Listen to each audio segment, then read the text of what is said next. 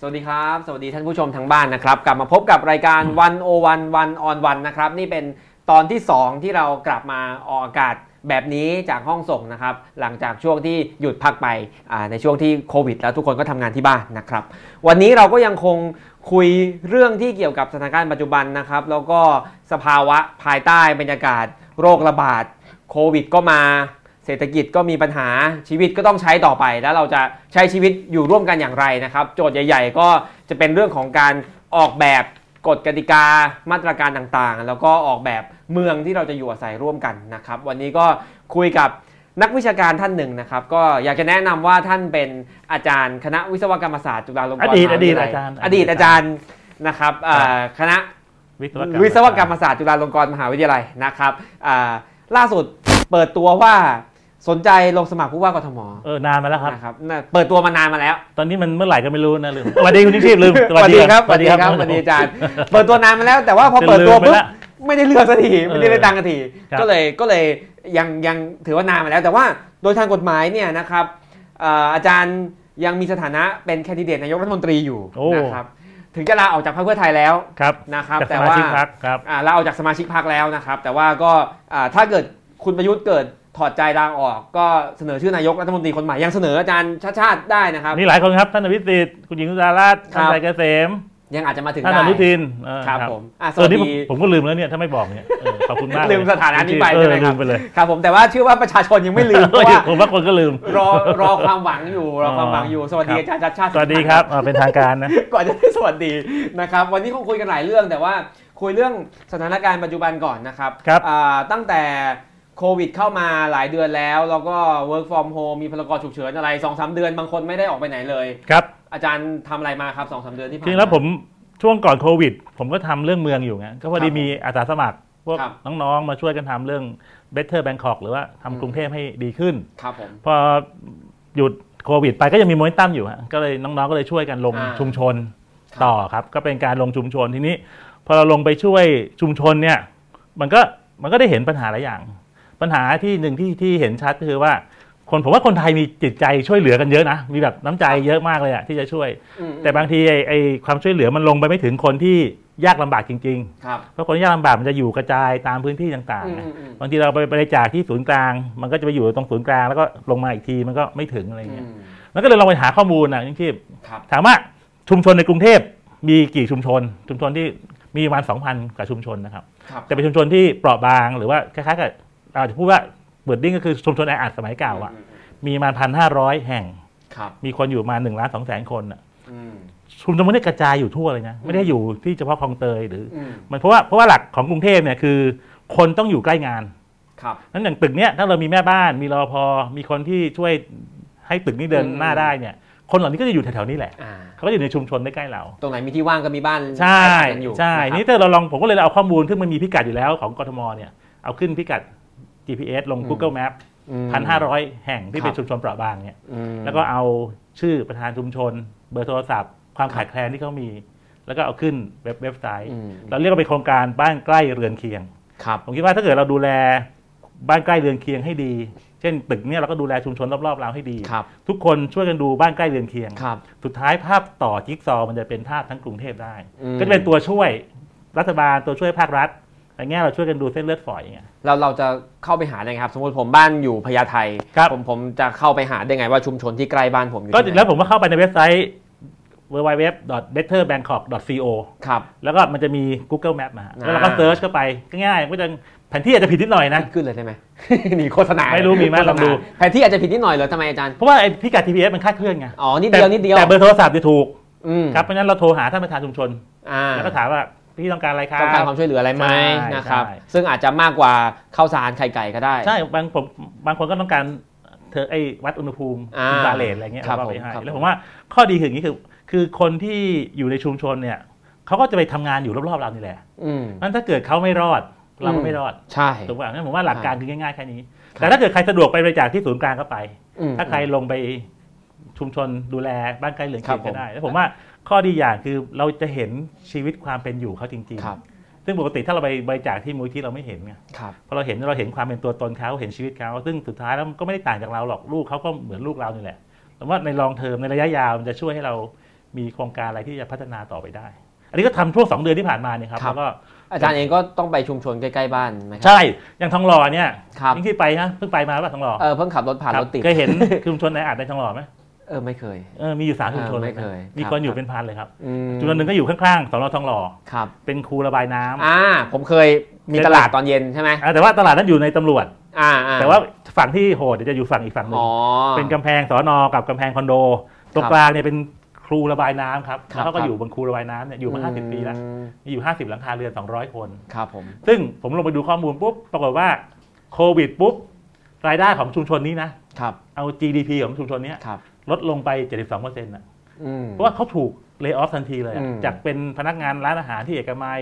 เป็นแม่บ้าน ครับ พอเราทำหยุดเศรษฐกิจ ครับ พวกนี้ไปก่อนเลย มม นั้นรายได้เขาลงทันที ก็มีปัญหาด้านเศรษฐกิจมา ถึงวันนี้กลับมามีงานทำ เริ่ม ไ ฮะน่าสนใจ เริ่มนะแล้วนะ เริ่มพอพอเราเริ่มเปิดเมืองปุ๊บพวกนี้กลับมาก่อน ครับ นั่นบอกว่าจริงแล้วกลุ่มคนที่อยู่ในชุมชนที่เปราะบางเหล่านี้เนี่ ค ย รับ เขาต้องการแค่เสื้อชูชีพอะ อืม ให้เขาผ่านจากจุดนี้ไปถึงจุดที่เปิดเมืองได้ ม ผมว่าอันนี้คือกลุ่ม เฉ แร พาะ ก หน้าเฉพาะหน้า เฉพาะหน้ามันก็ไม่ต้องการเจ็ตสกีไม่ต้องการอะไรที่มันหรูหราเขาต้องการแค่ ครับ เสื้อชูชีพที่เขาประคองไปได้ ครั นั่ บ นผมว่าไอ้การลงไปช่วยพวกนี้มันเป็นระยะสั้นก็จริง แต่ว่ามันช่วยต่อชีวิตเขาได้ ครับผม แต่เว็บสองน่ากลัว เว็บสองคือลูกที่สองที่จะโดนเลยออฟคือพวก ครับ มนุษย์ออฟฟิศ อ๋อ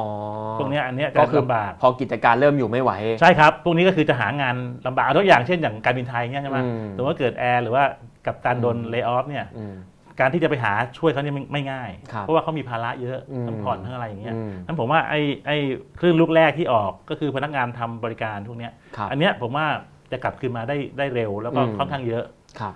แต่ว่าลูกที่สองที่เป็นพวกไวท์คอล่าพวกมนุษย์ออฟฟิศเนี่ย ครับ อันนี่จะเหนื่อยเพราะเป็นเรื่อง แล้ว ปัญหาโครงสร้างธุรกิจจริง ๆ แล้วนี่เสื้อชูชีพไม่พอด้วย ใช่ใช่เพราะว่าโอ้โห อืม ตัวหนักไง อืม ภาระภาระเยอะ ตัว ภา หนั ระ ก เยอะ เขา มีทั้ง เขาวสารไข่ไก่ไม่ไม่ได้แล้ว ไม่ไม่พอครับ แล้วก็ ครับ มันมีมีทั้งหนี้ขัดเครดิตหนี้บ้านหนี้รคถรับ อะไรเงี้ยมันก็จะกระทบต่อเนื่องไปอัน ค นี่ รับ คงเป็นปัญหาที่ทางรัฐบาลต้อง ค ต้ รั อง บ คิดต่อไปครับ อาจารย์ครับโควิดเข้ามาหลายอย่างเปลี่ยนแปลงเร็วเหลือเกินครับ มันทำให้เราเห็นโจทย์ปัญหาต่างๆ ที่ซ่อนอยู่ในเมืองของเราอะไรขึ้นมาบ้างครับ จริงแล้วผมผมชอบนะก็ก็มันมีจริงแล้วผมถ้าดูโควิดก่อนว่า เราก็จะคาดการณ์เรื่อง new normal อะไรกันเยอะแยะ ครับครับครับ ซึ่งอันนี้ผมก็ชอบที่ท่านอาจารย์สมเกียรติ สมเกียร ท่านกิตติวานิช ติ TDI ใช่ ท่านก็พูดไว้ดีเรื่อง new normal ท่านบอกว่า new normal เนี่ยอย่าไปกังวลมาก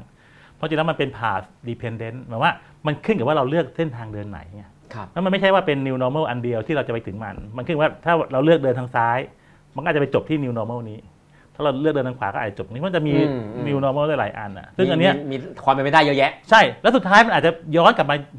ที่ normal ปกติปัจจุบันก็ได้ อืม เพราะว่ามันสุดท้ายแล้วเราอาจจะมีแรงเฉื่อยมากที่ ต้านทานการเปลี่ยนแปลงอะ ครับ แล้วผมว่าจริงแล้วที่ผ่านมาผมผมชอบคำว่า next normal ครับ next normal หมายความว่าอย่าเพิ่งไปคิดถึงว่าสุดท้ายมันจะลงเอยที่ไหน อืม แต่ให้คิดว่าอาทิตย์หน้าจะเป็นยังไง อืม แล้วจะรับมือกับมันยังไง ผมว่าธุรกิจจะอยู่รอดได้เนี่ยผมว่าคำว่า next normal สำคัญ เมืองจะอยู่ได้เนี่ยผมว่า next normal ครับ อย่าไปรอถึง new normal เพราะว่าบางทีเราไปไม่ถึง อืม ผมว่าเราเราผมว่าเราทำ next normal ให้ได้ ยกตัวอย่างร้านอาหารอ่ะสมมติ ครับ เพื่อนอย่างเพื่อนผมไอ้รุ่นน้องผมมีร้านอาหารเขาทำโรงแรมสองสามแห่งอะนะมีสาคมรับ ร้านอาหาร ครับ ก็อยู่ในโรงแรมร้านนี้แหละครับเนี่ย อ่า ใช่ไหม โเค อคยู่รับ ที่วันสเกผนมพาไปดู อยู่ตรง อ๋ ป อ ระ วัน ตู สเกนผมรู้จัก เอาเรื่องนะ สานนท์ ใช่ถนน อ่าครับครับเนี่ยมันก็มีวันสเกนกับมีตรงสำเพ็งใช่ไหม ครับ จาก 80%คนพักเหลือ 7%อย่างเงี้ย โอ้ สุดท้ายร้านอาหาร 3 ร้านทำไง ไอ้เจ็ดเจ็ดเปอร์เซ็นต์นี่ใคร ยัง ก็ เห ค ลือนที่ ตั้ง กลั เจ็ดเปอร์ ค เซ็น น ต์ ที่กลับไม่ได้ อ่านักท่องเที่ยวที่กลับไม่ได้ ใช่ ครับ แล้วก็รวมทั้งหมดไปอยู่ที่โรงแรมเดียวเลยที่สำเพ็ง ครับ ร้านอาหาร 3 ร้านทำไง จะรอ new normal ไหม ครับ รอ ไได้ new normal ก็ไม่รู้เป็นไงถูกป่ะ ครับ ถามว่า next normal คืออะไรคนขี้เกียจสั่งอาหาร ครับ คน work from home ครับ ก็เลยผูกบินโตเลย อืม ก็คือ back to basic อ่ะ ม ก็คือจากร้านอาหารมาทำส่งมินโต ม ถามว่าส่งมินโตคือ new normal ไม่ใช่หรอก อืม อีก 2 อาทิตย์คนก็เลิกส่งมินโตแล้ว แต่มันคือ next normal ที่เขาจะมีชีวิตรอดทางเศรษฐกิจได้ ยังมีเงินมาเลี้ยงลูกน้องได้ อืม เอามาหัวใจเลยคือคือการคิดถึง next normal ว่า เฮ้ย ความปกติถัดไปมันคืออะไร อืม แล้วพอเราพูดว่า next เนี่ยมันไม่ถาวรหรอก อืม แต่ว่ามันปรับตัวเราไม่ต้องไปลงทุนเยอะกับมัน เอาทรัพยากรที่มีอยู่แล้ว แล้วก็ปรับอย่างสารนนท์ไม่ได้ลงทุนอะไรใหม่เลย ครับ เอาครัวที่มีเอาคนที่ ค มี รับ อาจจะซื้อแค่ปิ่นโต ปิดโตติดอยู่ข้าง อ่า ฝาอยู่แล้ว ใช่แล้วก็ แล้วก็เอามาทำถือว่า แล้วพอ ครับ ถึง new normal มาจริง ๆ เขาก็ไม่ต้องเสียเงินลงทุนมาก ก็ยังปรับตัวได้ ผมว่า ผมว่าไอ้โควิดนี่มันก็แปลกดีแล้วผมว่าคนจะคาดการณ์เรื่อง new normal เยอะ อืม ทั้งของเมืองของอะไร ซึ่งผมคิดว่าไม่ง่าย เพราะอย่างที่บอกมันขึ้นกับทางเดินเราไง ครับ เราจะเลือกทางเดินไหน แล้วมันไม่ได้มี new normal เดียว ผมว่าคิด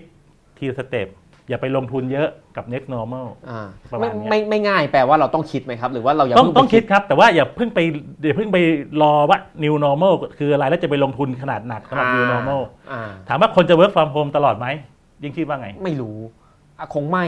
คือ มั ผ น มว่าอย่างนี้ผมว่าถ้าเราดูอย่างเมืองนะอ่ะถามว่า ครับ อย่างเมืองอย่างกรุงเทพเนี่ยถามว่าอนาคตคนจะมา work from home ไหมผมว่าเรามีต้นทุนมหาศาล ครับ ที่ลงทุนไปกับพวกโครงสร้างพื้นฐานต่าง อืมอืม ๆ ต้นทุนเหล่านี้ผมว่าเป็นหลายๆเจ้าไม่อยากทิ้งไป ครับ นั้นผมว่าสุดท้ายมันต้องกลับไปใกล้ของเดิมเยอะเหมือนกัน อืมอืมอืม เพราะว่าคนลงทุนออฟฟิศไปแล้ว ครับ บริษัทซื้อออฟฟิศเท่า อืม ออฟฟิศมีสำนักงานทั้งหมดถามว่าบริษัทว่าไม่ต้องใช้แล้ว อืม จะลงจะให้ทุกคนทำ work from home ผมว่ายาก เพราะว่า ครับ มันมีรูปแบบธุรกิจแบบเดิม ครับ มหาวิทยาลัย อืม จะบอกว่านักเรียนทั้งหมดเรียนจากบ้าน ครับ ถามว่ามหาวิทยาลัยอย่างที่มีตึกเป็นสิบสิบตึก มี อืมอืม แอสเซทมหาศาลที่เป็น real estate ครับ จะยอมทิ้ง business model เดิม อย่างเช่นจุฬาเป็นต้น ใช่ ถามว่าจะยอมแล้วให้คนอื่นมาคอมพิวได้ ครับ หรือเปล่านั้นผมว่ามันมี business model เดิม หรือรูปแบบธุรกิจเดิมที่มันเป็นต้นทุนอยู่ ซึ่งมันจะเป็นแรงเฉื่อยอะกับการเปลี่ยนแปลงว่ามันจะดึงเราค่อยๆกลับไปสู่ อืมอืมอืม รูปแบบเดิมอะ เรียกว่าแรงเฉื่อยนะ อ่า ภาษาวิศวะเลย ก็คือผมว่าคุณจะเปลี่ยนอะไรอ่ะมันมันถ้าเกิดของมันมีมวลอยู่เนี่ อืมยบางทีมันเปลี่ยนทิศทาง อืม ยากไงนั้นผมว่าไอ้พวกเนี้ยมันก็จะเป็นรูปแบบในการคิดว่ามันไม่ได้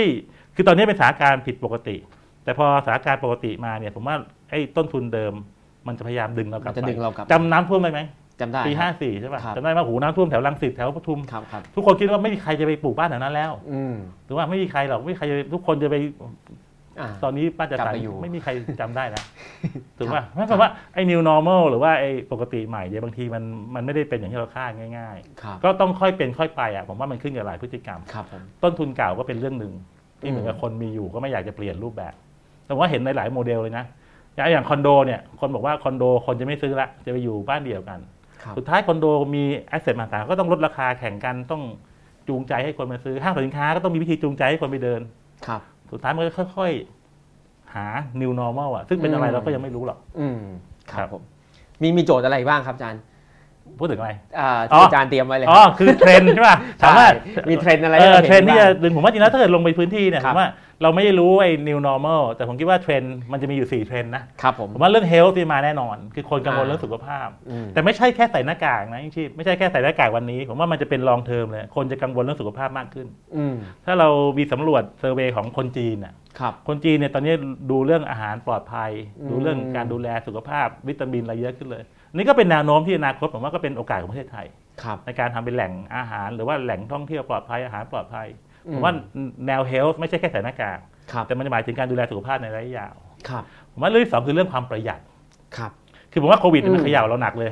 เรื่องความไม่แน่นอน มันทำให้คนเห็นว่าเงินเก็บนี่มันสำคัญ ใช่แล้วผมว่ามันจะมันจะไม่ใช่ส่งผลแค่วันนี้ที่เราไม่มีเงินหรอก ผมว่า ครับ ถึงแม้เรามีเงินในปีหน้าเราก็ยังไม่ค่อยกล้าใช้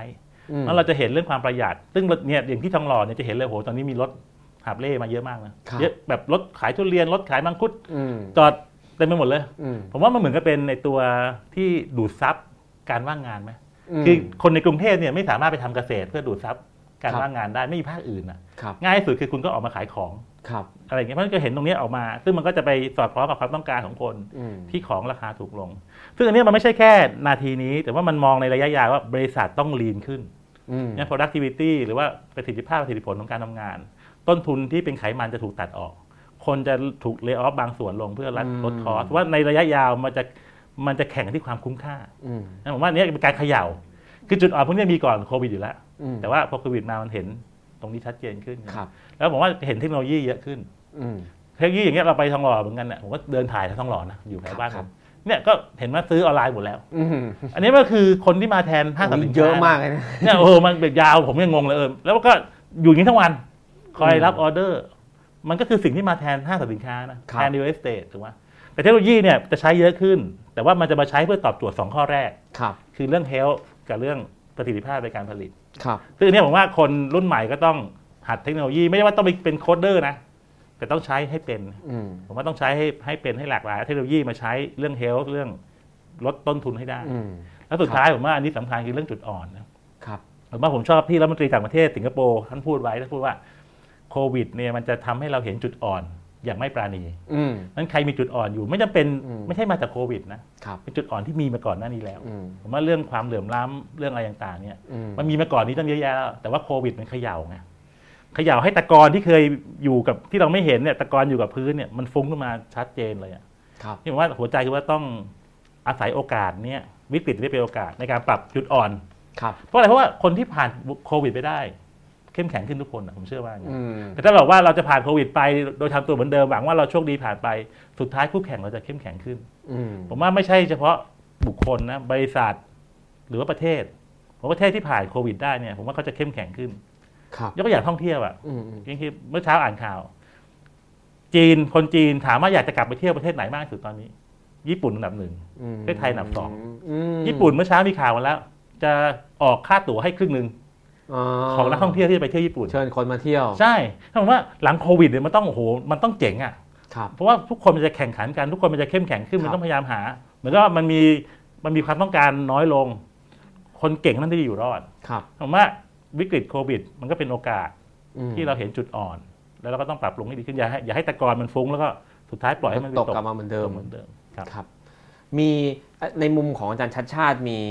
อะไรไหมครับ ที่โควิดมันมาเผยให้เห็นแล้วก็เซอร์ไพรส์เลยแบบ อันนี้ชัดที่สุดอ๋อไม่เคยคิดมาก่อนเลยว่า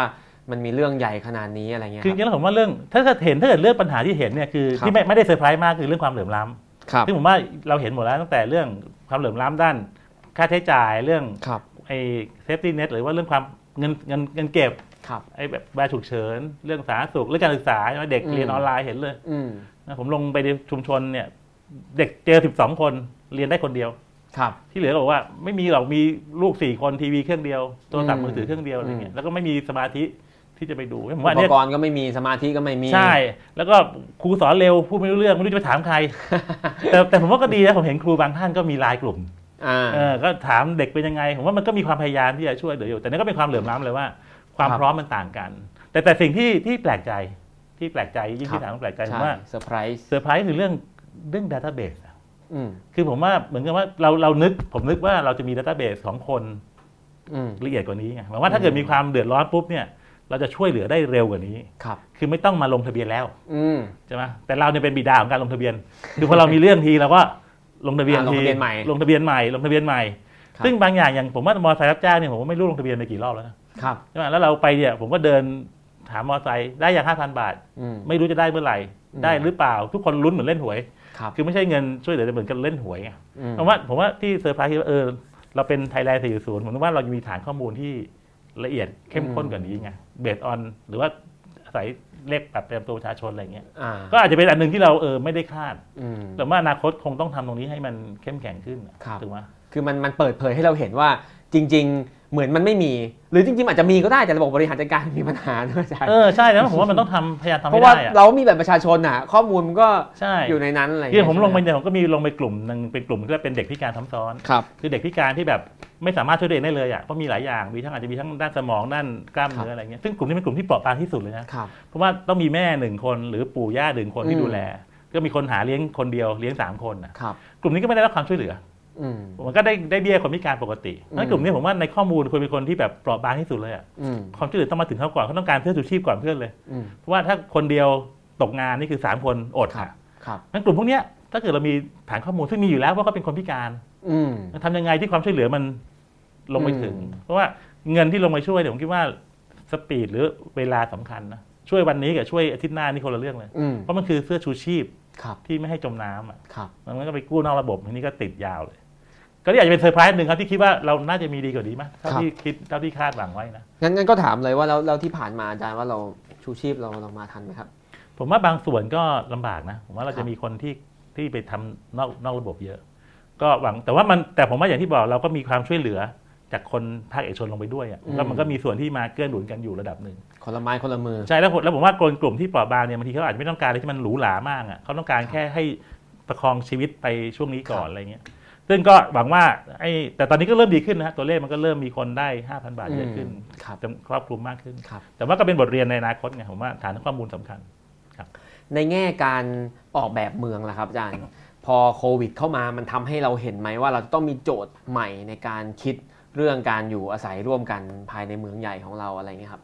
คือ คือผมว่าจริงแล้วมันมันก็คือจริงแล้วเมืองมันต้องตอบสนองคนอ่ะผมว่าเราจะเริ่มเห็นพฤติกรรมคนที่เปลี่ยน แล้วก็เมืองก็จะเปลี่ยนไปตามคน แต่อย่างที่บอกว่ามันไม่ได้เปลี่ยนง่าย ครับ ผมว่ามันมันเมืองมันมีการลงทุนไปมหาศาลนะ ครับ แต่ผมว่าผมว่าปัญหาของกรุงเทพที่ผมพยายามพูดนะผมว่าปัญหาเราไม่ได้อยู่ที่เส้นเลือดใหญ่ คือผมว่าระบบเส้นเลือดใหญ่เราดีนะเรามีระบบรถไฟฟ้ามีทางด่วนมีโรงพยาบาลขนาดใหญ่ อืม เยอะแยะเลย อืม แบบระดับโลกเลยอะ ครับ แต่ว่าปัญหาอยู่ที่เส้นเลือดฝอยอะ ครับ คือตัวที่ลงไปถึงชุมชน อืม อันนี้แหละที่เราไม่ค่อยได้ลงทุนกับมันกับ อืม สภาพเมืองแล้วคนจำนวนมากอยู่ในเส้นเลือดฝอย อืม ถูกไหมอันนี้แหละที่ผมคิดว่าเป็นปัญหาของเมือง ซึ่งมันไม่ได้เกิดขึ้นเพราะเพราะโควิด แต่โควิดมันเขย่าให้เห็นว่าปัญหาของเส้นเลือดฝอยเนี่ยมีเยอะ ครับ แล้วก็ผมว่ามันมีทั้งข้อดีข้อเสีย ครับ ถามว่าเส้นเลือดฝอยที่เข้มแข็งมีไหมเรามีเรามีอสม ครับ อาสาสมัครสาธารณสุขนะนะของต่างจังหวัดเราเรียกอสส ครับ ของของของกรุงเทพเอ้ยของต่างจังหวัดเรียกอสมของเราเรียกอสสก็คือมีสองอันเออของกรุงเทพเรียกอสมของต่างจังหวัดเรียกอสส ครับ ครับขอโทษทีสลับกัน โอเค อันนี้แหละคือตัวที่เป็นด่านหน้าที่ช่วย เป็นเส้นเลือดฝอยที่เข้มแข็ง ครับ ที่พัฒนาได้มาดีมีล้านกับคนผมว่าอันนี้คือคนที่ที่เข้าใจระบบและคือความความเข้มแข็งของเส้นเลือดฝอยที่ผมว่าต้องพัฒนาในมิติอื่นด้วย อืม อย่างเราเราลงไปพื้นที่ชุมชนเนี่ยเราไปเจอออสมเนี่ย ถามเขาว่ารู้รู้ไหมว่า มีคนติดเตียงกี่คนเขารู้หมดเลยนะ อ่า ตรงไหนเป็นยังไงเพราะฉะนั้นเขาจะรู้สภาพความเป็นอยู่ละเอียด ครับ เขามช่วยเหลือลงไปได้ได้ละเอียด ครับ ถูกไหมเพราะฉะนั้นอันเนี้ยคือตัวที่จะช่วยเรื่องเส้นเลือดฝอยผมคิดว่าการพัฒนาเมืองอนาคตอาจจะต้องดูเส้นเลือดฝอยเนี่ยให้เข้มแข็งขึ้นทั้งระบคบรับ สาธารณสุขระบบการศึกษา ครับ คมนาคมเดี๋ยวเส้นเลือดฝอยบางทีมันไม่ค่อยเซ็กซี่มันทำแล้วมันแบบ อ่า ะ มันไม่ ซ็ก เห็น ซี่ ไม่เห็น ไม่เห็นแล้วมันก็ อืม ไม่แบบไม่ตื่นเต้นไม่เหมือน ครับ อะไรเงี้ยมันเส้นเลือดฝอยมันแต่ว่าผมว่าเป็นเรื่องสำคัญ อืม ของของเมืองในอนาคต ครับผมครับคุณผู้ชมครับเราจะคุยกับอาจารย์ชัดชาติไปเรื่อยๆนะครับทั้งในแง่นักวิศวกรรมศาสตร์นะครับทั้งในแง่คนที่สนใจเรื่องเมืองนะครับนักวิชาการที่สนใจเรื่องเมือง ทั้งในแง่ คนที่สนใจลงสมัครผู้ว่า หรือว่าแคนดิเดตนายกรัฐมนตรี ใครมีคำถามอะไรส่งเข้ามาได้เรื่อยๆนะครับแล้วทีมงานก็จะคัดมาให้อาจารย์ชัดชาติช่วยกันตอบแลกเปลี่ยนกันนะครับระหว่างนี้ผมจะถามไปเรื่อยๆก่อน ครับ ครับอาจารย์ครับแล้วดูมาถึงวันนี้เอ่อหลายเดือนแล้วนะครับ ที่รัฐบาลก็มีมาตรการต่า ครั ง บ ๆ มารองรับ ครับ ใช้พรกฉุกเฉินก็แล้ว ครับ เคอร์ฟิวก็แล้ว ปิดห้างไปแล้ว ปิดโรงเรียนไปแล้ว ตอนนี้ห้างเปิดได้พอสมควร ครับ มีแอปไทยชนะมีอะไรต่างๆนานาโรงเรียนไม่รู้จะเปิดดีไม่ดี อาจารย์ประเมินหน่อยว่ามาตรการของรัฐบาลที่ผ่านมา ตรงจุดไหม ครับ ได้ผลดีไหมหรือว่ามันควรมีอะไรเพิ่มเติมครับ ครับผมคิดว่าทางด้านสาธารณสุขผมว่าก็ดีทำได้ดีนะครับคือ ครับ ตัวเลขเราผมว่าก็ใช้ได้คน อืม ติดน้อยคนป่วยน้อย คือพี่ชายผมเป็นหมอไง ครับ ผมก็พยายามถามว่าเฮ้ยเป็นไงบ้างสถานการณ์ อืม ตอนแรกเขาก็กังวลนะครับ กังวลแต่ตอนหลังก็ตัวเลขดีขึ้นเขาก็ยืนยันว่าตัวเลขถูกต้องเป็นอย่างนี้แหละ ครับ เออมันก็ผมว่าทางสาธารณสุขทำได้ดีมาก อืม ก็ก็ต้องขอชื่นชมตรงนี้ แต่นี่ประเด็นคือว่าจากนี้ไปเนี่ยมันจะหนักขึ้น อืม เพราะว่าผมว่าคนในการทำโซเชียลดิสแทนการปิดเมืองเนี่ยผมว่าทุกคนล้า อืม เพราะฉะนั้นผมว่ามาตรการเนี่ยมันต้องเป็นวิทยาศาสตร์จริงๆอะ อืม ว่าสรุปแล้วมาตรการที่ใช้เนี่ยมันได้ประโยชน์จริงๆไหม ครับ ถูกไหมมันถ้าเกิดพอมันไม่มันเหมือนกับบางทีมันดูไม่สมเหตุสมผลเนี่ย อืม คนมันก็ไม่อยากทำ อืม แล้วมันทำให้เหมือนกับเราเหมือนกับเหมือนกับว่าเราไม่ค่อยอยากจะเชื่ออยากจะทำอะ อืม แล้วผมว่าความเข้มข้นมันจะลดลง อืม ยกตัวอย่างอย่างเรื่องเคอร์ฟิวเนี่ย ครับ ถามว่าเคอร์ฟิวมันช่วยจริงไหมอันนี้ผม อื ก็ ม ยังไม่ค่อยแน่ใจว่ามันช่วยนะ อืม เพราะว่าสมมติเราไปถามอย่างไปถามคนที่ทำอาหารกินเนี่ยเขาบอกว่าเปิดเคอร์ฟิวตีสี่มีปัญหา อืม เพราะเขาไม่สามารถไปซื้ออาหารที่ตลาด อื มาทำอาหารได้ทันไง เคย ก็ ทำตอนเช้าตอน ใช่ เช้าจะได้ขาย ใช่ปกติไปทำต้องไปซื้อหน่อยตีสองละ ครับ ตลาดของเตยอย่างเงี้ย ม พอเรามีเคอร์ฟิวปุ๊บในยกลายว่าทุกคนต้องไปเบียดกันตอนตีสี่ อืม หรือว่าหรือว่าอย่างผมไม่คุยกับกระเป๋ารถเมย์เนี่ยเขาบอกรถเมย์สาย 93 ไปหมู่บ้านนักกีฬาเนี่ยเขาบอกว่าก่อนเคอร์ฟิวเนี่ย คนก็ให้กากบาทใช่ไหมขึ้นรถเมย์ก็มีระยะห่างได้ ครับ แต่พอถึงเคอร์ฟิวปุ๊บเนี่ยทุกคนไม่กลัวโควิดแล้ว อืม ก็ต้องยัดขึ้นรถเพราะว่าจะกลับบ้านไม่ทัน อืม ถูกป่ะนั่นแบบบางทีการมีเคอร์ฟิวเนี่ยมันทำให้คนมันหนาแน่น อืม ในระยะเวลานั้นอันนี้ต้องเอาหลักวิทยาศาสตร์ ครับ มาช่วยเหมือนกันว่าว่าว่ามันมันจำเป็นแค่ไหน หรืออย่างการใช้รถไฟฟ้าเนี่ยครับ ครับ ถามว่าโซเชียลดิสแทนจำเป็นไหมอย่างที่ อืม เราใส่หน้ากากถูกไหม อืม เราไม่เรามีการวัดอุณหภูมิก่อน ถามว่าเราต้องเว้นระยะห่าง 2 เมตรรถไฟฟ้าไหม อืม ถ้าเราไปดูไต้หวัน อืมอืม ไต้หวันไม่มีโซเชียลดิสแทน ครับ เรื่องรถไฟฟ้าเรื่องรถโดยสารสาธารณะก็ถือว่าคนใส่หน้ากาก อืม ไม่พูดกันไม่กินขนมไม่คุยโทรศัพท์ อืม แล้วก็วัดอุณหภูมิ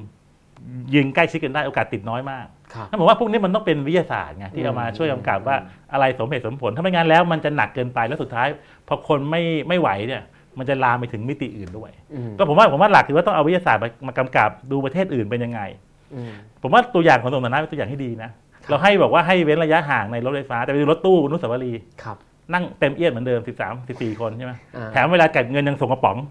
กระป๋อง เหมื มา อนเดิม ให้แต่ละคน อ่า แล้วให้หยิบเงินกันเองเรียกว่าหยิบหยิบเงินกันทุกคน ครับ สัมผัสกันหมดเลยอ่ะถูกป่ะนั่นจริงแล้วมันมีบางมีบางมิติ ซึ่งมันมันไม่ได้เข้มข้น บางมิติมันเข้มข้น อืม นี่ถ้าเกิดจะทำให้มันมันได้มาตรฐานเนี่ยมันต้องมาตรฐานเดียวกันเป็นหลักวิทยาศาสตร์ แล้วคนจะมั่นใจไง ครับ ผมว่าอันเนี้ยคือสำคัญเลยว่ารัฐจะสร้างความไว้ใจความมั่นใจอย่างไร ครับ ว่ามาตรการเนี่ยมันสมเหตุสมผล อืม ผมว่าอันเนี้ยก็เป็นเรื่องที่ต้องเป็นหลักวิทยาศาสตร์ อืม แล้วถ้าเกิดเราเอาตัวชี้วัดตัวเดียวว่าเป็นเรื่องคนติดเชื้อเนี่ย อืม อันนี้มันก็ง่าย เราก็จะทำเข้มข้นหนักๆเยอะๆไง อ่าทำยังไงก็ได้ให้ตัวชี้วัดที่มันต่ำ ใช่ใช่ใช่ไหมยิ่งถ้าเกิดเราเป็นเราเราไม่ได้กังวลอะไรนี่เราไม่ได้กังวลเรื่องอื่น ถ้ามีตัวชี้วัดตัวเดียวเรื่องคนติดเชื้อคนตาย ครับ มันก็ทุกอย่างก็จะมันก็หนักหมดนะครับ แต่ถ้ามีตัวชี้วัดตัวอื่นมาประกอบใช่ไหมอย่างถ้า ครับ มีอย่างอเมริกาเนี่ย ครับ เขาประกาศเขาจะประกาศคนติดเชื้อ ครับ ประกาศตัวเลขคนว่างงาน อืม มันมีหลายมิติที่ อืม ให้ให้เกิดการบาลานซ์ ต้องดูคู่กัน ใช่ ไปพร้ แล้ อ ว กั ผมว่าอนาคตอาจจะต้องมีมิติอื่นมาประกอบด้วยไงว่า ว่าเรื่องคนว่างงานทุกผมว่าเป็นเรื่องสำคัญมากๆนะคนว่างงานนี่แหละเพราะมันคืออนาคตของเศรษฐกิจไทยเลยอะ ครับ อาจจะดูตัวเลขนี้ได้ไหมเทียบกับเรื่องคนติดเชื้อเป็นยังไง ครับ แล้วก็มาตรการมันเข้มข้นยังไง ผมว่ามันอาจจะต้องมีตัวที่มาช่วยบาลานซ์แต่ว่าสุดท้ายมันต้องมันต้องสมดุลกันระหว่างสาธารณสุขกับเรื่องเศรษฐกิจเหมือนกัน ครับ ครับ แต่พออาจารย์ยกตัวอย่างอเมริกาคนเขาก็จะบอกว่าก็เนี่ยดูทำอย่างอเมริกาคนก็ติดเชื้อกันเป็ เอา น ไม่ ล้าน ไม่ไม่คือตัวอย่างว่าว่ามันไม่ได้ดูแค่มิติเดียวไง ครับ ถูกไหมผมว่าสุดท้ายมันต้องดูว่าผมว่าดรสุภวุฒิสายเชื้อต้องพูดดีอ่ะ ครับ เหมือนกับให้คนกั้นหายใจไง อืม บางคนก็จะกั้นได้ยาว ถ้ามี อืมออกซิเจนบางคนกั้นไม่ได้ก็ไม่ไหวอ่ะ ครับ ผมว่าจริงผมว่าสาธารณสุขต้องนำแต่เดียวกันเนี่ยมันก็ต้องหาจุดที่มันสมดุลด้วยระดับหนึ่ง ครับ ครับ อย่างอย่างตอนนี้เนี่ยอาจารย์ว่าเราควรจะผ่อนคลายมากกว่านี้ได้หรือยัง หรือว่ายกเลิกพรกฉุกเฉินได้หรือยัง คือพรกฉุกเฉินผมก็ยังไม่เห็นว่ามันมีมันเกี่ยวข้องอะไรนี่เรียนอย่างคนไม่ค่อยมีความรู้นะครับ ผมก็ไม่เห็นว่ามันเกี่ยวข้องอะไรโดยตรงกับ อ่า กับโควิดเท่าไหร่นะครับ เออก็เลยไม่รู้ว่าจริงแล้ว มันมันจะเลิกได้หรือเปล่าแต่ผมก็ไม่ได้รู้สึกว่ามันมีอะไรที่ ครั มัน บ มันเกี่ยวข้องอ่ะยกเว้นเรื่อง อืม การชุมนุมซึ่งผมว่ามันก็ไม่ได้มีนอกจากเป็นเรื่องมิติอื่น อืม แต่ว่ามันน่าจะค่อยๆทำเหมือนกับเป็นเทสค่อยๆทำโปรไทป์ทำเทสอะ ครับ ทำเหมือนกับลองทดสอบบางจุดเล็ก ๆ ก่อนอย่างโรงเรียนจะลองเปิด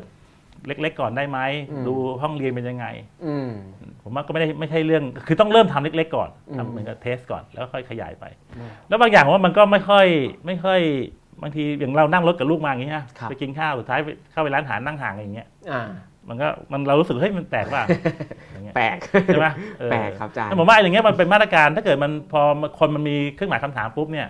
พอเราไม่ค่อยไว้ใจปุ๊บเนี่ยมันมันมันก็จะค่อยบั่นทอน ครับ การตั้งการของเราอะ อืม ผมว่าก็ต้องช่วยกันอธิบายแล้วก็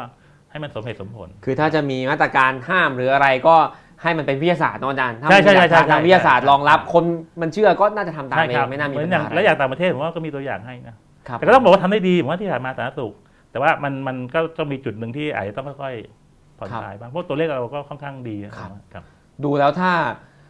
ไปอย่างนี้เรื่อยๆประเทศไทยจะมีโอกาสกลับมาติดเชื้อระลอกสองไหมครับอาจารย์ แล้ว คือ ถ้ามัน ก็ มีอย่างนั้นมีอะไรต้องห่วงบ้าง ผมว่าผมว่ามันก็มีโอกาสอยู่แล้วแหละแต่ผมว่าผมว่า แต่ผมก็แปลกใจนะทำไมคนไทยติดน้อยนะ ค ผ รั ม บ ว่าผมว่าเราเป็นคนขี้กลัวป่ะยิงคิดว่าไง ไม่รู้ครับก็ไม่มีคนก็บอกว่าตรวจน้อยหรือเปล่า แต่ผมก็คิดว่า ผมถามพี่ชายผมเขาบอกว่าไม่มีไม่ใช่นะ ไม่ใช่ตรวจน้อยนะ เขาก็บอกเป็นอย่างนี้แหละตัวเลขจริงๆอะ อา คื กาศร้อนอากาศ คือ ร้อน มันต้องรีเลทกับความความตายไง ครับ ถึงถ้าเกิดไปปิดคนติดแต่ว่าสุดท้ายปิดคนตายไม่ได้อะคน อืม ใช่ไหมมัน อืม มันก็คงมันคงไม่ได้อย่างนั้น อากาศร้อนหรือคนเราแบบเรามี PM 2.5 มาก่อน อ่า เราเลยมีหน้า เราเลย กา ใส่ห ก น้ากากกันอะไรเงี้ย ครับ เราก็เราก็ไม่ได้กังวลเรื่องสิทธิเสรีภาพมากเราก็ยอมใส่หน้ากากกันอะไรเงี้ยไม่เหมือนอเมริกา ไง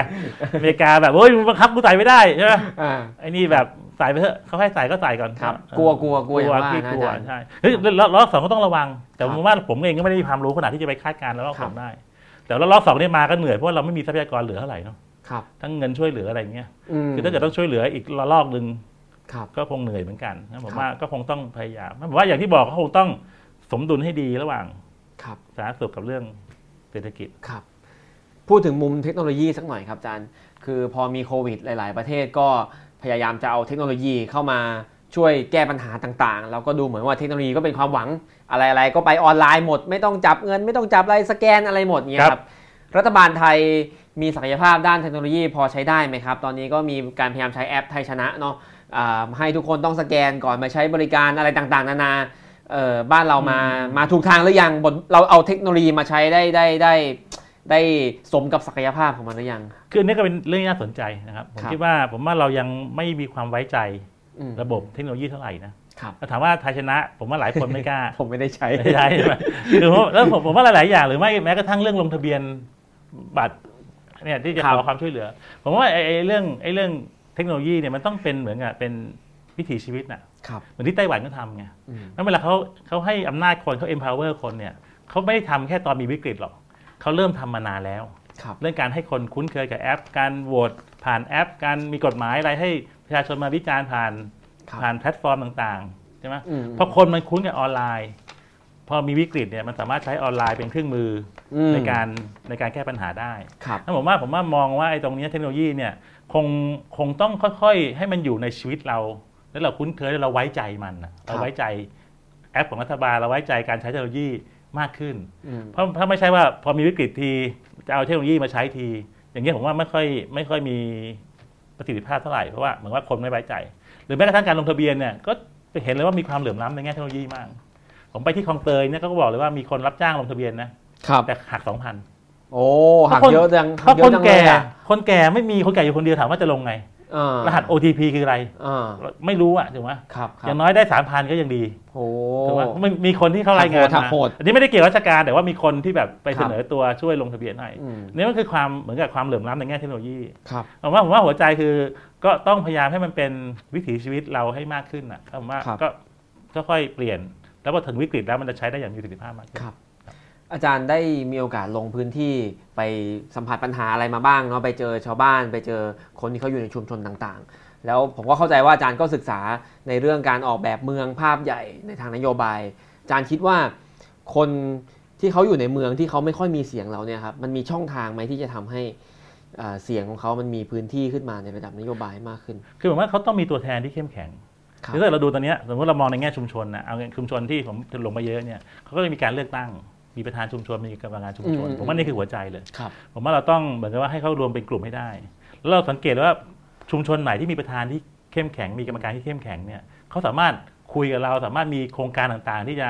ทำเพาะเหตุขายทำให้มีความมั่นคงขึ้นได้ไง ครับ ผมว่าหัวใจคือต้องรวมกลุ่มเขา อืม ให้เขาจดทะเบียนเป็นเรื่องเป็นราวถูกป่ะแล้วก็เอาความช่วยเหลือลงไปในระดับเส้นเลือดฝอย อืม ทำให้กลุ่มชุมชนพวกเนี้ยเข้มแข็งขึ้น ครับ ถูกป่ะในแง่ทั้งในแง่ของเศรษฐกิจในแง่ของเงินที่ลงไปช่วยเหลือ แล้วก็ให้เขามีเหมือนกับมีการอดออม มีหลายชุมชนเลย อย่างที่ริมคลองลาดพร้าวเนี่ยฮะ ครับ เขาเป็นที่ลุกล้ำก็รวมตัวกันเป็นสหกรณ์ไปทำแล้วไปกู้เงิน ไปเช่าที่ทำบ้านมั่นคง ครับ อัปเกรดตัวเองได้แล้วผมว่าอันเนี้ยคือหัวใจแล้วว่าทำชุมชนให้รวมเป็นกลุ่ม แล้วเริ่มด้วยความมั่นคงด้านที่อยู่อาศัย อืม คือถ้าให้เขามีบ้านที่เขาถือเป็นของตัวเอง อืมอืมอืม แล้วก็เขามีอนาคตเนี่ยผมว่านี่คือจุดที่จะเป็นการให้มีการพัฒนาให้ลูกดีกว่าพ่อแม่ อืม แต่ถ้าเราไม่มีความมั่นคงเรื่องที่อยู่อาศัยนะครับ เช่นเราจะถูกไล่เมื่อไหร่ก็ไม่รู้ ไม่มีใครกล้าไปลงทุนในที่อยู่อาศัย ไม่มีใครอยากจะไปพัฒนาอะไรให้ดีขึ้น สุดท้าย อืม ก็จะเป็นซุมโทรมที่เสื่อมโทรมแออัด อืม นะผมว่ามันอาจจะต้องเริ่มด้วยการพัฒนาเรื่องที่อยู่อาศัยให้มีความมั่นคง อืม ที่ดีขึ้น ซึ่งผมว่าตัวอย่างที่ดีของรัฐบาลนี้ก็มีนะทำริมคลองลาดพร้าว ม ที่เอาไปขึ้นอยู่ริมคลองแล้วก็ทำบ้านอย่างดี เขารวมตัวเป็นสหกรณ์ออ ครั ม บ เงิน แล้วก็ไปเช่าที่กรมกรมธนารักษ์แล้วก็ทำบ้านเนี่ยพอพอพอมีความมั่นคงน่าที่อยู่อาศัยมีการรวมกลุ่มกัน มีความผูกพันกันชุมชนมันเข้มแข็งขึ้น ครับ ครับผมว่าต้องเริ่มจากเนี้ยแหละ เริ่มจาก อืม เป็นโมเดลเล็ก แล้วก็ผมว่ามีมีกรณีที่สำเร็จหลายอันแล้วเอาเป็นตัวอย่าง แล้วก็กระจายเนี่ยเป็นโหนดๆทั่วไป ครับ ขอมาขอพักประเด็นโควิดสักบ้าง ได้ครับ งแล้วมาพูดเรื่องประเด็นกทมกันครับ ครับ อาจารย์ทำไมถึงสนใจผู้ว่ากทมครั โอ้ บ มันก็ไม่ผมว่าเป็นจังหวะทามมิ่งนะผมคิดว่ามันก็เป็นเรื่องของการบริหารนะผมว่า ครับ มันก็เหมือนกับเอาความรู้ที่เรามี เราเป็นวิศวะเราก็ทำเรื่องอสังหาอะไรมาเงี้ย ครับ ก็พอรู้ก็คิดว่าน่าจะเป็นประโยชน์กับประเทศได้บ้าง แต่มันก็นานมากแล้วจนผมลืมแล้วเนี่ย โอ้อาจารย์ยังไม่นานหรอก คนยังจำได้เขารอเรื่องอยู่ ครับ ครับ คืออาจารย์สนใจเรื่องนี้มาตั้งนานแล้วไหมครับทั้งเรื่องชุมชน หรือเรื่องการบริหารชุมชนอย่างที่อาจารย์ว่า ใช่ผมก็เห็นก็คือเราลงพื้นที่บ่อยไง ครับ เพราะฉะนั้นแล้วอย่างเรื่องคมนาคมมันก็เป็นเรื่องหนึ่งของชุมชน ครับ นี่แหละเพราะว่าคือต้องไปให้บริการ ชุมชนต่าง อืมตั้งแต่ตอนทำคมนาคม ใช่ ใช่ไหมครับ แล้วผมว่ามันคือมันก็คือทุกข์ของประชาชนที่คิดว่ามันน่าจะทำให้ดีขึ้นได้อะ ครับ ครับ แต่เขาว่ากันว่าผู้ว่ากทมเนี่ยจริง ๆ แล้วไม่ค่อยจะมีอำนาจอะไรที่แท้จริง ถูกต้องครับ นะ เหมือนกับว่าก็ต้องอยู่ใต้รัฐบาลใหญ่อีกอยู่ดี แต่มันจะพูดงั้นมันก็ไม่ถูกนะ คือจริงแล้วโอเคเพราะว่าหน่วยหน่วยงานเนี่ยมันก็อยู่ใต้กำกับของรัฐมนตรีมหาดไทย ครับ นะแต่ในการมันก็มีตัวงบประมาของมันเองเกือบแสนล้านนะกทม ครับ ครับซึ่งมีเก็บภาษีเก็บรายได้อะไรผมว่าในแง่หนึ่งมันสามารถทำให้ดีขึ้นได้ ครับสามารถทำให้ดีขึ้นได้ มันก็เป็นธีมที่เราใช้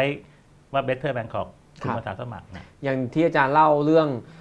ระบบของชุมชน กรรมการชุมชนเรื่องประธานชุมช ครั น บ นี่นี่เป็นโครงสร้างของกทมไหม ใช่ครับผมก็กทม ที่ เลยค กทบมสร้างขึ้นใช่ไหม แต่นี่มันก็จะมีเงื่อนไขว่าตอนนี้กทมไม่รับจดชุมชนที่มีน้อยกว่า 100 หลังคาเรือน อืม เนื่องจากเราปรับให้มันมีความคล่องตัวขึ้น ชุมชน ครับ ที่เล็กกว่าก็จดจดได้ได้รับเงินช่วยเหลือผมว่าเนี่ยเลยผมว่าจริงแล้วหัวใจของการปรับกทมไม่ได้มีอะไรมากผมว่าปรับเรื่อง mindset ครับ เรื่องวิธีคิดนะพี่คิดว่ามันต้องเป็นลงไปดูชุมชนต้องลงไปใกล้ชิดคนแล้วมันต้องขยับข้าราชการเจ้าหน้าที่ให้ลงไปใกล้คน อืมอืม ก็เหมือนเราทำธุรกิจก็คือต้องมาอยู่ใกล้ลูกค้า ครับ ก็ลงไปใกล้คนไปตอบโจทย์ของคนลงไปลุยกับคนเนี่ยผมว่านั่นคือหัวใจเลย มันมันมันมันไม่ใช่เรื่องอำนาจอะไรมันเป็นเรื่องเข้าไปเข้าใจ เป็นเรื่อง mindset เรื่องการปรับวิธีคิดในการให้บริการคนผมว่านั่นนั่นนั่นเรื่องสำคัญเลย ครับพูดตรงๆอย่างอ่าคนในชุมชนต่างๆ ที่อาจารย์ว่ามี 1,500 ชุมชน ที่อาจจะต้องการเข้าถึงความช่วยเหลืออะไรก็แล้วแต่เนี่ย ครับ ในแง่หนึ่งก็อาจจะไม่ใช่คนมีทะเบียนบ้านในกรุงเทพด้วยหรือเปล่า ก็ไม่ใช่ฐานเสียงของกทมที่ ใช่ จะต้องสนใจมาก แต่ผมว่าเราก็อย่าไปกังวลเรื่องเลือกตั้งไง ค ผ รับ มว่าถ้าเกิดเราไปกังวลว่าเราไปขออะไรจากเขานะจะไปขอ อืม ฐานเสียงอะไรผมว่านั้นเจ๊งเราต้องไปให้เขาไง ครับ ต้องไปให้ความช่วยเหลือเขาไปดูแลเขามันไม่ต้องไปถามหรอกว่าเขาเป็นคนมีทะเบียนหรือเปล่า อืม แต่ผมว่าถ้าเกิดจริงๆแล้วเนี่ยก็ควรจะมีแรงจูงใจ อืม ให้คนที่ย้ายไปอยู่กรุงเทพเนี่ยลงทะเบียนบ้านในกรุงเทพด้วย อืม เราจะมีตัวเลขที่แท้จริงอ่ะเพราะฉะนั้ คน รับทรัพยากรที่ลงไปจะได้ลงไปถู ค ก รับ ต้องถูกไหมผมว่าอันนี้อย่าไปกังวลเรื่องหาเสียง แต่ว่ามันสุดท้ายมันต้องไปแก้โจทย์ประชาชนอ่ะ อืมแล้วแล้วอาจารย์มีอะไรไหมที่คิดในใจว่าถ้าได้เป็นผู้ว่ากทมก็คงทำได้เลย ไม่ยากเนี่ยอยู่ในมือแล้วขอนิดนึงก็สำเร็จแล้วอะไรอย่าง คือ เงี้ย ว่ามันก็มีเขาเรียกว่าเป็นเหมือนไอ้อะไรนะผลไม้เตี้ยๆหยิบได้เลยอ่ะ ครับครับครับ เมื่อเรื่องระบบสาธารณสุข อืม นะเรื่องศูนย์สาธารณสุขชุมชน ครับ กระจายให้ลงไปดูแล ปัจจุบันมีศูนย์มีศูนย์สาธารณสุขชุมชนอยู่แล้ว แต่ว่า ครับ บางทีมันไม่ค่อยมีประสิทธิภาพเท่าไหร่ผมว่าทำพวกนี้เริ่มโรงเรียน โรงเรียนซึ่งของกทมมีอยู่ก็400กว่าแห่งเนี่ยก็เริ่มลงไปทำเพิ่มประสิทธิภาพให้ผมว่ามีมันมีสิ่งที่ทำปรับปรุงได้ทันทีเยอะแยะเลย แต่ว่าดูในระดับเส้นเลือดฝอย ครับ ที่บางทีไม่ได้รับการดูแล ครับ ทั้งสาธารณสุขทั้งการศึกษา อืม ครับ มีคำถามเข้ามาจากทางบ้านครับอาจารย์มาขั้นเราครับเอ่อก็เป็นคำถามที่ตั้งใจจะถามอยู่นะครับ แต่ว่าโดนทางบ้านถามก่อนนะครับเขาถามว่าภาพเมืองในอุดมคติที่อยากทำให้เกิดขึ้นจริง ในฐานะผู้ว่ากทมเป็นแบบไหนครับอ่าชวนเล่าถึงความฝันหน่อยครับอาจารย์เช่นแบบ ความฝันนะ ตัวอย่างเมืองอื่นๆ ในโลกที่อาจจะดีกว่าที่เราเคยอยู่อาศัยกัน คือผมว่าผมว่ากรุงเทพอยากให้เป็นเมืองน่าอยู่แค่นี้ง่ายๆเมือง ครับ น่าเมืองน่าอยู่ คือเราเป็นเมืองน่าเที่ยวถูกไหมกรุงเท ครั พ บ เป็นเมืองน่าเที่ยวติดอันดับหนึ่งสองสามของโลกเลยอ่ะ มครับ แต่ไม่มีใครเคยพูดว่ากรุงเทพเป็นเมืองน่าอยู่อะ สำหรับคนที่อยู่ตลอด ใช่ถูกไหม ครับ ขอแค่นี้แหละขอให้อืเป็มนเมืองน่าอยู่ทำไมให้แบบเออ เราทำเพื่อคนกรุงเทพไม่ได้ทำเพื่อนักท่องเที่ยวอ่ะ อืม ให้คนกรุงเทพแบบเออคนกรุงเทพแบบ อยู่ได้มีความสุขมีพื้นที่สีเขียวพื้นที่สาธารณะที่มีคุณภาพ การเดินทาง อืม สะดวกขึ้น ครับ แล้วก็รู้สึกว่าเออ น่าอยู่ อยากอยู่ ไม่ใช่ว่าแก่ฉันจะไปอยู่ที่อื่นละ อืม ไปหาบ้านนอกเมือง ผมว่า อืม อาจจะเป็นแค่ความฝันเล็ก ๆ แค่เนี้ย ครับ เมืองน่าอยู่ ถามว่าที่ตัวอย่างผมเองก็ไม่ค่อยได้ลงลึกต่างประเทศมากนะ แต่ถ้าเกิดผมมองที่คล้ายๆเราผมก็ชอบไต้หวันนะ อืม ผมว่าไต้หวันเป็นเมืองที่เมืองหนึ่งอย่างไทเปก็มีประสิทธิภาพระดับหนึ่ง ครับ เขาก็คล้ายๆเราอ่ะ มีหาบเล่ มีไอ้ฟู้ดคอร์ทมีมอเตอร์ไซค์ ครับ วิถีชีวิตคล้ายๆเราเดี๋ยวว่าชีวิตเขาก็ดูก็ดูน่าอยู่ดีนะเวลาเราไป ครับ แต่เราก็ไม่ลงไปลึกขนาดไปอยู่บ้านเขานะ ครับ แต่ดูจากด้านนอก วิธีการคิดวิธีการให้ให้พลังกับชุมชน ครับ ผมว่าก็ทำได้ดี ครับ ครับ แต่ว่าเอ่อเอ่อ ว่า ว่า เห็นอาจารย์พูดถึงไต้หวันสองทีละ ไม่พอดีผมลงไปบ่อยไง า ผมเจอท่านรัฐมนตรีออเดียแทงอ่ะ ม ที่ที่ท่านมา ที่ทำเรื่องเทคโนโลยี เออใช่ใช่ ครับ ผมผมเลยรู้สึกว่าประทับใจไง ครับ แล้วเราลงไปดูแล้วผมรู้สึกว่าพอไปถึงแล้วผมมองว่าเขาคล้ายๆเรา ครับ เขาเป็นเริ่มจากเกษตรเขามี SME เยอะ ครับ บ้านเมืองเขามีรถเข็นมีไอ้เต้าหู้เหม็นๆทอดคนเดินกัน อะไร เงี้ยถือว่าแล้วมันก็แค่ว่ามันมันโมเดลมันไม่ได้แบบแปลกจากเราเยอะมาก ครับ ครับ แต่ว่าเรายังต้องคงโจทย์ที่ว่าเป็นเมืองน่าเที่ยวสำหรับต่างชาติอยู่ไหมครับ คือถ้าผมว่าถ้าเป็นเมืองน่าอยู่ สุดท้ายก็เป็นเมืองน่าเที่ยว อืม ถูกป่ะ ครับ ผมว่าอย่างญี่ญี่ปุ่นเองเนี่ยผมว่าก็ไม่ได้ตั้งใจเป็นเมืองน่าเที่ยวหรอก ครับ เขาเป็นเมืองน่าอยู่ อืม แล้วสุดท้ายมันก็น่าเที่ยว อืม ถูกป่ะ ครับ แต่ถ้าเราให้เป็นเมืองน่าเที่ยวก่อน อืม อาจจะไม่น่าอยู่ก็ได้ อืม เพราะนักท่องเที่ยวมันจะมีประเภทแบบ มาเพื่อแบบผิดกฎเกณฑ์มาอะไร เที่ยวอย่างเดียว ใช่ผม ครั ว่า บ ผมว่าถ้าเกิดหลีดด้วยเมืองน่าอยู่ แล้วเดี๋ยวเมืองน่าเที่ยวก็ตามมา ครับ แต่อาจจะเป็นนักท่องเที่ยวคนละกลุ่ม ครับ ซึ่งก็ไม่เป็นไร อืม ถูกไหมครับ มีคำถามมาครับอ่าอาจารย์อภิวัตรรัตนวราหะบอกว่าความท้าทายของเมืองในอนาคต คือการสร้างชุมชนดิจิทัล ให้เชื่อมกับชุมชนกายภาพ เพราะแบบที่เป็นอยู่คือเรามีชุมชนดิจิทัล แต่ไม่เชื่อมกับชุมชนทางกายภาพเลยอาจารย์ชาติชาติมองไงครับ ชุมชนดิจิตอลคือว่าอย่างนี้ยเหรออย่างที่เราอ ชุ ยู่ มชนในห้อง ดิจิ นี้ ทัล เหรอ ก็เออเราอาจจะมี Facebook กรุ๊ปมีอะไรอย่างงี้ใช่ไหมครับ แต่ออกไปข้างนอกไม่ไม่เกี่ยวแล้วเปิดประตูไปไม่รู้จักกันแล้ว อืมนี่ก็เป็นโจทย์ที่น่าสนใจนะครับ อันนี้ก็เป็นแนวคิดหนึ่งเลยที่ที่ผมทำในโครงการบ้านใกล้เรือนเคียงอะนะ อืม คือว่าให้อยากจะให้คนลงไปสัมผัส อืม ชีวิตไปไปเหมือนกับไปดูชีวิตคนอื่นบ้าง ไม่ใช่อยู่ ไม่ใช่อยู่แต่ออนไลน์บริจาคออนไลน์เสร็จจบ ครับ อะไรเงี้ยผมว่าสุดท้ายแล้ว ผมว่าอนาคตมันจะอยู่ได้มันเป็นเรื่องความสัมพันธภาพนะครับ ผมเชื่อว่าหลังโควิดเนี่ยเรื่องความสัมพันธภาพจะเป็นเรื่องที่เข้มแข็งขึ้น อืม ที่ต้องที่ต้องเพิ่มมากขึ้นน่ะ ที่ต้องเพิ่มมากขึ้นแปลว่า แปลว่าผมว่าอย่างเรื่องความไว้ใจเนี่ย อ่า เรื่องเรื่อง trust เนี่ยผมว่า อาจารย์จะเข้าประเด็นนี้แล้วอ่ะ อ่ะ เชิญครับ ใช่ไหมคือผมว่าผมว่ามันมันมันเป็นเรื่องความผูกพันระหว่างคนกับคนเนี่ยมันจะทำให้เรามีความไว้ใจความความวางใจกันมากขึ้น ค ผ รับ มว่าโลกหลังโควิดในยเรื่องความไว้ใจเป็นเรื่อง สำคัญ อืมครับ อย่างที่อาจารย์บอกผมคิดว่าอันนี้ก็เป็นโจทย์ที่ ผมเองก็อาจจะไม่มีคำตอบนาทีนี้นะครับ แต่ผมคิดว่าสุดท้ายแล้วมนุษย์เองมันก็ต้องการความสัมพันธ์อ่ะมันไม่ใช่อยู่แค่ออนไลน์เดียวหรอก อืม แต่ผมว่าเราอาจจะไม่มีช่องทางที่เหมาะสมที่จะทำให้เกิดเกิดการเจอกัน ค ผ รับ มว่าพื้นที่สาธารณะที่ดี อืม ๆ ก็เป็นทางออกหนึ่ง อืม ถูกป่ะเพราะว่าถ้าเรามีพื้นที่สาธารณะดี คนก็เลือกจะอยู่บนออนไลน์ ครับ อยู่บนดิจิตอลไม่ได้ไปคอนเนคกับของจริง อื แต่ ม ถ้าเรามีที่แบบที่กว้างๆที่แบบเออสาธารณะ ครั ดี บ ที่คนมามีปฏิสัมพันธ์กันได้ มันก็อาจจะมาเจอกัน ครับ มีความสัมผัสกันเป็นอนาล็อก อืม อยู่นอกดิจิตอลได้ ครับ ถ้าผมว่าพื้นที่สาธารณะอาจจะเป็นโจทย์อันหนึ่งที่ตครัอบบ อาจารย์นะครับว่า ถ้าเรามีที่ที่ให้คนมาแชร์กัน ครับ ใช้พื้นที่ร่วมกันก็อาจจะเป็นตัว อืม ที่ให้เกิดปฏิสัมพัน ครับ ธ์มากขึ้น ทำไงดีอะครับอาจารย์คือก็คือใครๆก็อยากได้เนาะพื้นที่สาธารณะ ครับ แต่พื้นที่ตอนนี้มันก็ไม่ค่อยจะเหลืออะไรเท่าไหร่แล้ว จริงเหรอไม่เหลือ ไม่รู้เราจะเอาจากไหนดีอาจารย์ ผมว่า จ ที่ เอ เย จา อะ กไหนมาแยะเลย ท นะผมว่าที่เยอะแยะ แล้ว เลยะ ตอนนี้มัน ผมว่าเป็น ทำอะไรอยู่ เมือง อะ เมืองแบ่งปัน ำเหรอ ก็ที่ราชการไง ที่ราช ก็ การ ต้องรื้อรั้วออก เอาได้ไหม ได้ดี แล้วถ้าอาจารย์เป็นผู้ว่าผู้ว่ามีอำนาจไหมสมมติแบบ ผู้ กระท ว่าร วง ก็เอาจะเอาเฉพาะที่ของกทมก่อนไง อ่า ถูกป่ะ มีมีในมีในใจไหมครับว่าเล็งเลย ตรงนี้แหละแปลงนี้ยังไม่ได้ใช้อะไรเลย ผมว่าที่ทางด่วนใต้ทางด่วนนี่นะเยอะแยะ ครับ ถูกป่ะ ครับ ที่เอามาพัฒนาได้ อืม ผมว่าหลาย ๆ ที่ก็เปิดให้คนบางอย่างไม่จำเป็นต้องมีรั้วผมว่าที่ราชการหลาย ๆ ที่นะครับ หรือว่าอย่างเราไปอยู่ต่างประเทศบางทีเราก็เห็นก็ไม่มีรั้วก็เดิน อืม ยกเว้นที่เป็นที่มีความปลอดภัยจริงๆผมว่าเรามีที่เกินพอ อืม แต่ว่าก็ต้องคุยต้องคุย อืม ว่าทำยังไงแล้วอาจจะต้องมีแบบเหมือนกับเคสเลยแล้วผมว่าอนาคตที่เอกชนก็มี ครับ เพราะว่าเรามีภาษีเรื่องที่ดินสิ่งปลูกสร้าง ครับ คนก็มีที่ที่ไม่ได้ใช้ประโยชน์ อืม เราอาจจะเอาตรงเนี้ยอาศัยประโยชน์เรื่องภาษีมาแล้วก็ อืม พัฒนาให้เป็น อืม พื้นที่สาธารณะเยอะขึ้นผมเชื่อว่ามีที่พอสำหรับทุกคนแต่ว่าอาจจะต้องคิดคิดนอกกรอบ อืมแต่ว่าตอนนี้มันอาจจะไม่ได้ใช้ประโยชน์อยู่ห ใช่ รือว่าอาจจะมีรั้วมากเกินไป ครับ ครับ ใช่ ก็จริงแล้วถ้าเกิดเอารั้วออกผมว่าตัวอย่างที่ดีก็คือสุวรรณภูมินะ ครับ สนามปั่นจักรยานนะ อ่า ถูกป่ะแต่ก่อนคือรั้วแบบโอ้ security ห้ามคนเข้าเลย ครับ เพราะว่ากลัวคนจะไปทำอันตรายเครื่องบินอ่ะ อืม แต่พอเราเอารั้วออกให้คนเข้าไปขี่จักรยานได้อ่ะ ครับ ก็มีคนขี่แต่ก่อนก็วันละเป็นหมื่น ครับ แล้ว security ดีขึ้นด้วย อืม เพราะก็มีทุกคนช่วยดูว่ามีใครมาทำอะไร แล้วนกก็น้อยลง ครับ เพราะว่ามันมีจักรยานขี่อยู่อะไรเงี้ย ครับ นั่นผมว่าอย่างเงี้ยคือลักษณะตัวอย่างหนึ่งว่า เฮ้ยพื้นที่พวกเนี้ยเรามาแบ่งปันได้ไหม อืม พื้นที่เอกชนเองก็อาจจะต้องแบ่งปันกันมากขึ้นถูกไหมที่เว้นหน้าอาคาร อืม มีอินเซนティไงที่อาจจะมีหับเล่แผงลอยเข้าไปอยู่ข้างใน อืม ชั่วคราวจัดระเบียบให้ดี ไม่ต้องมาอยู่บนฟุตบาทแต่เข้าไปในที่เว้นหน้าอาคารได้ไหมผมว่าผมว่ามันมีวิธีคิดที่จะเอาพื้นที่มาใช้ประโยชน์ แล้วผมว่ามันก็ก็จะได้ประโยชน์ทั้งคู่อะ อืม ทั้งเจ้าของที่ทั้งทั้งตัวเรา โจทย์อยู่ที่วิสัยทัศน์ที่จะไปคุย และเอาพื้นที่มา ใช่ค นะ รับ อาจารย์ ผมว่า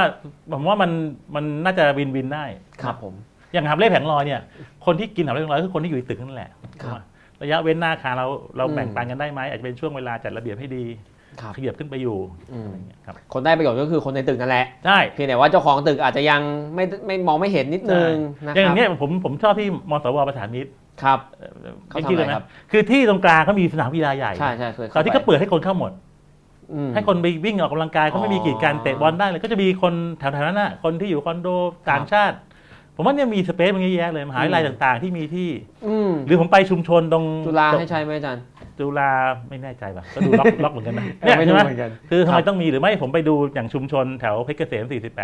อืม ในชุมชนเลยนะข้างๆมีโรงเรียนโรงเรียนของกทมเอง ครับ สาธิตล็อกโซ่หมด อืม เด็กก็นอนวิ่งเล่นริมถนนข้างโรงเรียน อืมอืม ทำไมไม่ให้เขาชุมชนเขารับผิดชอบ เข้าไปใช้ อืม สนามได้ อืม แต่ว่าเขาต้องดูแลนะ ไม่ไม่ ครั เข้า บ ไปในห้องเรียน แต่ว่าพวกเนี้ยเราแบ่งปันได้ไหม อืม เพราะมันก็กลายเป็นรั้วที่ล้อมสนามอยู่ อืม เด็กก็ต้องวิ่งเล่นบนถนน ครับ ไม่มีที่ออกกำลังกายอะไรเงี้ย ครับ ผมว่าพวกเนี้ยเราสามารถมาแบ่งปันได้ อืม ใช่ไหมเออ ครั ก็ บ ผมว่าลองลองคิดดูมันมีน่าจะมีพอกับทุกคนอะ น่าจะมีพอ ครับ ครับอาจารย์ เมื่อกี้อาจารย์เปิดไปแล้วครับ ว่าความไว้วางใจเป็นโจทย์สำคัญข้างหน้า อ๋อ trust economy ที่อาจารย์พูดถึง คือจริงๆแล้ว คอนเซ็ปต์เป็นยังไง ช่วง ครับ ช่วงที่ลงพื้นที่สองสองเดือนเนี่ยผมก็พยายามคิดว่าเฮ้ยหลังโควิด มันจะมีมันจะมีเหมือนกับทิศทางอย่างไรอะเหมือน ครั กับบ เชิงเชิงกลยุทธ์นะเพราะว่าเราจะมีต้องใช้เงินเยอะมากเลย 1.9 ล้านล้านใช่ไหมนี่ผมผมก็เลยปิ๊งมันเนี่ยมันก็ว่าคือแวบขึ้นมาว่าเฮ้ยจริงๆแล้วปัญหาของโควิดเนี่ยมันคือเรื่องความไว้ใจ ครับ เพราะโควิดเนี่ยมันคือสิ่งที่มองไม่เห็นถูกไหม อืม ไม่ว่าจะเป็นนักท่องเที่ยวที่หายไปนะเราจะหายไปตั้งเป็นแบบ 67%มั้งปีนี้นะไอ้ supply chain ที่สะดุดลง ครับ ส่งออกลดลง 7%หรือว่าการหยุดโซเชียลดิสแทนคนว่างงาน 7 ล้านคนเนี่ย ครับ ทั้งหมดก็มาจากความไว้ใจนั่นแหละ เพราะ อื ว่าม เราไม่ไว้ใจว่ากลัวเรื่องเชื้อโรคกลัวเรื่องมาตรการต่างๆนี่ถ้าเกิดเศรษฐกิจมันจะกลับมาได้ ใกล้เคียงของเดิมเนี่ยผมว่าเรื่องมันต้องสร้างความไว้ใจขึ้นมาทั้งเรื่องการเดินทางเนี่ยมันก็แค่คิดง่ายๆนี่แหละว่าเออเรื่อง trust เนี่ยผมว่าเป็นตัวหนึ่งที่ต้องสร้างขึ้นมาอาจจะเป็นตัวไม้บรรทัดตัวหนึ่งว่า การลงทุนหรือว่าการกำหนดยุทธศาสตร์เนี่ยต้องดูเรื่องเรื่อง trust ซึ่งผมก็คิดกันง่ายๆว่าเป็น trust economy ซึ่งไม่ใช่เรื่องใหม่นะผมเป็นเรื่อง ครับ ที่คิดมานานมันมีตั้งแต่สมัยดึกดำบรรพ์แล้วแหละ อืม แลกเปลี่ยนเงินตราระบบดิจิตอลระบบให้คะแนนฟีดแบ็กให้คะแนน Uber ให้คะแนน Grab นั่นคือระบบ trust นะ ครับ แต่พอเป็นโควิดจะทำยังไงผมว่าก็ต้องเริ่ม ผมว่าประเทศไทยได้เปรียบด้วยแหละ เพราะว่าเรามีต้นทุนที่ดีเรื่องสาธารณสุขไง ครับ เรามีคนป่วยน้อยคนตายน้อย อืมอืม ผมว่าอันนี้เราสามารถสร้างให้เราเป็น trusted nation เลยประเทศ อืม ที่น่าไว้วางใจได้ไหมหนึ่งนักท่องเที่ยวกลับมาได้ไหมเพราะว่าเรามีระบบที่ดี เอาตรงนี้ไปต่อยอดยังไงในการสร้าง บริษัทจะสร้าง trust ยังไง ครับ ระหว่างเรากับลูกค้า จะปรับกระบวนการอย่างไร ซึ่งเนี่ยที่น่าเป็นห่วงคือบริษัทใหญ่ได้เปรียบ อืม สมัยยิ่งเชื่อมากว่าช่วงโควิดเซเว่นเลเว่นเคยปิดไหม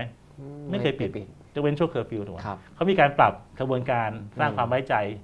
แต่บริษัทเล็กๆเนี่ยบางทีปรับไม่ทัน อืม ผมไม่เจออย่างไปลงชุมชนตรงข้างสถานีรถไฟเนี่ย ในตรงเนี้ยตรงแอร์พอร์ตลิงเนี่ย ครับ ป้า แล้วก็ส รับจ้างซักผ้า ครับ ไม่มีลูกค้าเลย อืม ลูกค้าไม่กล้ามาให้ซัก อื อะ มอืม เพราะว่ากลัวไง ครับ ถูกป่ะแต่ว่าคนคนก็คงไปหยอดเหรียญซักผ้าเอา อืม แล้วพวกเนี้ย รีดอง ใช่เพราะผมว่าไอ้พวกเนี้ยมันคือคนตัวเล็กตัวน้อยเนี่ยจะปรับตัว ครับ อาจจะสู้ไม่ได้ หรือไม่เราไปเห็นเลยว่า เราไปเห็นข้าวกล่องนะข้าว ครับ กล่องในตามร้านสะดวกซื้ออะ ครับครับ ถ้าจริงๆไปดูเขาไม่ได้โฆษณาว่าอร่อยนะ อืม เขาโฆษณาว่าปลอดภัย อืม เพราะว่าคนกังวลเรื่องสุขภาพเยอะขึ้นไง อืม หรือว่านั้นในพวกเนี้ยผมว่าคือการสร้างความไว้ใจไงซึ่งอันเนี้ย ครับ บริษัทจะทำอย่างไร หรือไม่กระทั่งอย่างเราเองอะจริงๆเราจะไปสมัครงานเราจะไปทำอะไร เราก็ต้องมีความสร้างความไว้ใจว่าสุขภาพเราดีเราไม่เป็นตัวเสี่ยงให้เขา ครับ เพราะว่าน่าจะเป็นเป็นเป็นเหมือนกับธีมหนึ่งอ่ะที่ ครับ น่าจะจำเป็น อืม ในการขับเคลื่อนเศรษฐกิจต่อไป สำหรับอ่าคนตัวเล็กตัวน้อยอย่างป้ารับซักรีดนี่อาจจะยากยากที่จะพูดอยู่ แต่ว่าถ้าสำหรับยกระดับมาหน่อยสัก SME ครับ ธุรกิจระดับกลางเนี่ยทำยังไงครับอาจาร ผ ย์ มว่าต้องเอาต้องต้องดูขั้นตอนรายละเอียดให้ชัดเจนเลยอะว่า ครับ ขั้นตอนเรามีความเสี่ยงอย่างไรไม่ผมว่าเริ่มจากขั้นตอน อืม เพราะเราจะเห็นเลยนะถ้า SME หลายรายก็ทำยังไม่ทันไรรัฐยังไม่บอกเลยนะ อืม ทำฉากกั้น ม คือเขาเขาเริ่มทบทวนกระบวนการทั้งหมด อืม แล้วก็สร้างความไว้ใจขึ้นมา ครับ ใช่ไหมผมว่าเรื่องความสัมพันธ์ก็สำคัญ ครับ ความสัมพันธ์ระหว่างเรากับลูกค้าเก่า SME มีความสัมพันธ์ อืม กับลูกค้าในพื้นที่ ครับ จะรักษายังไงผมว่าหัวใจอันหนึ่งคือเรื่องเรื่องความไม่เห็นแก่ตัว ผมว่าอันนั้นคือการสร้างทัสเลยนะ ครับ เราจะไว้ใจใครเนี่ยเราต้องมั่นใจว่าเขาไม่เห็นแก่ตัว อืม ถ้าคนไหนเห็นแก่ตัวปุ๊บเนี่ยเราจะรู้สึกไม่ไว้วางใจ อืมอืมอืม เหมือนไอ้แอป แอปอะไรนะ แอปอะไรครับ ไทยชนะ ไทยชนะ ถูกไหมเราสงสัยว่าเฮ้ยมันทำเพื่อประโยชน์ใครถูกป่ะอ่ะอันนี้ถูกป่ะ ครับ พอเราสงสัยอย่างนี้ปุ๊บเนี่ยว่ามันไม่ได้ทำเพื่อประโยชน์ของเรา ครับ เราก็จะไม่ค่อยไว้ใจ อืม งั้นผมว่าอันนี้คือคีย์เป็น อืม เป็นตัวสำคัญกันนะว่า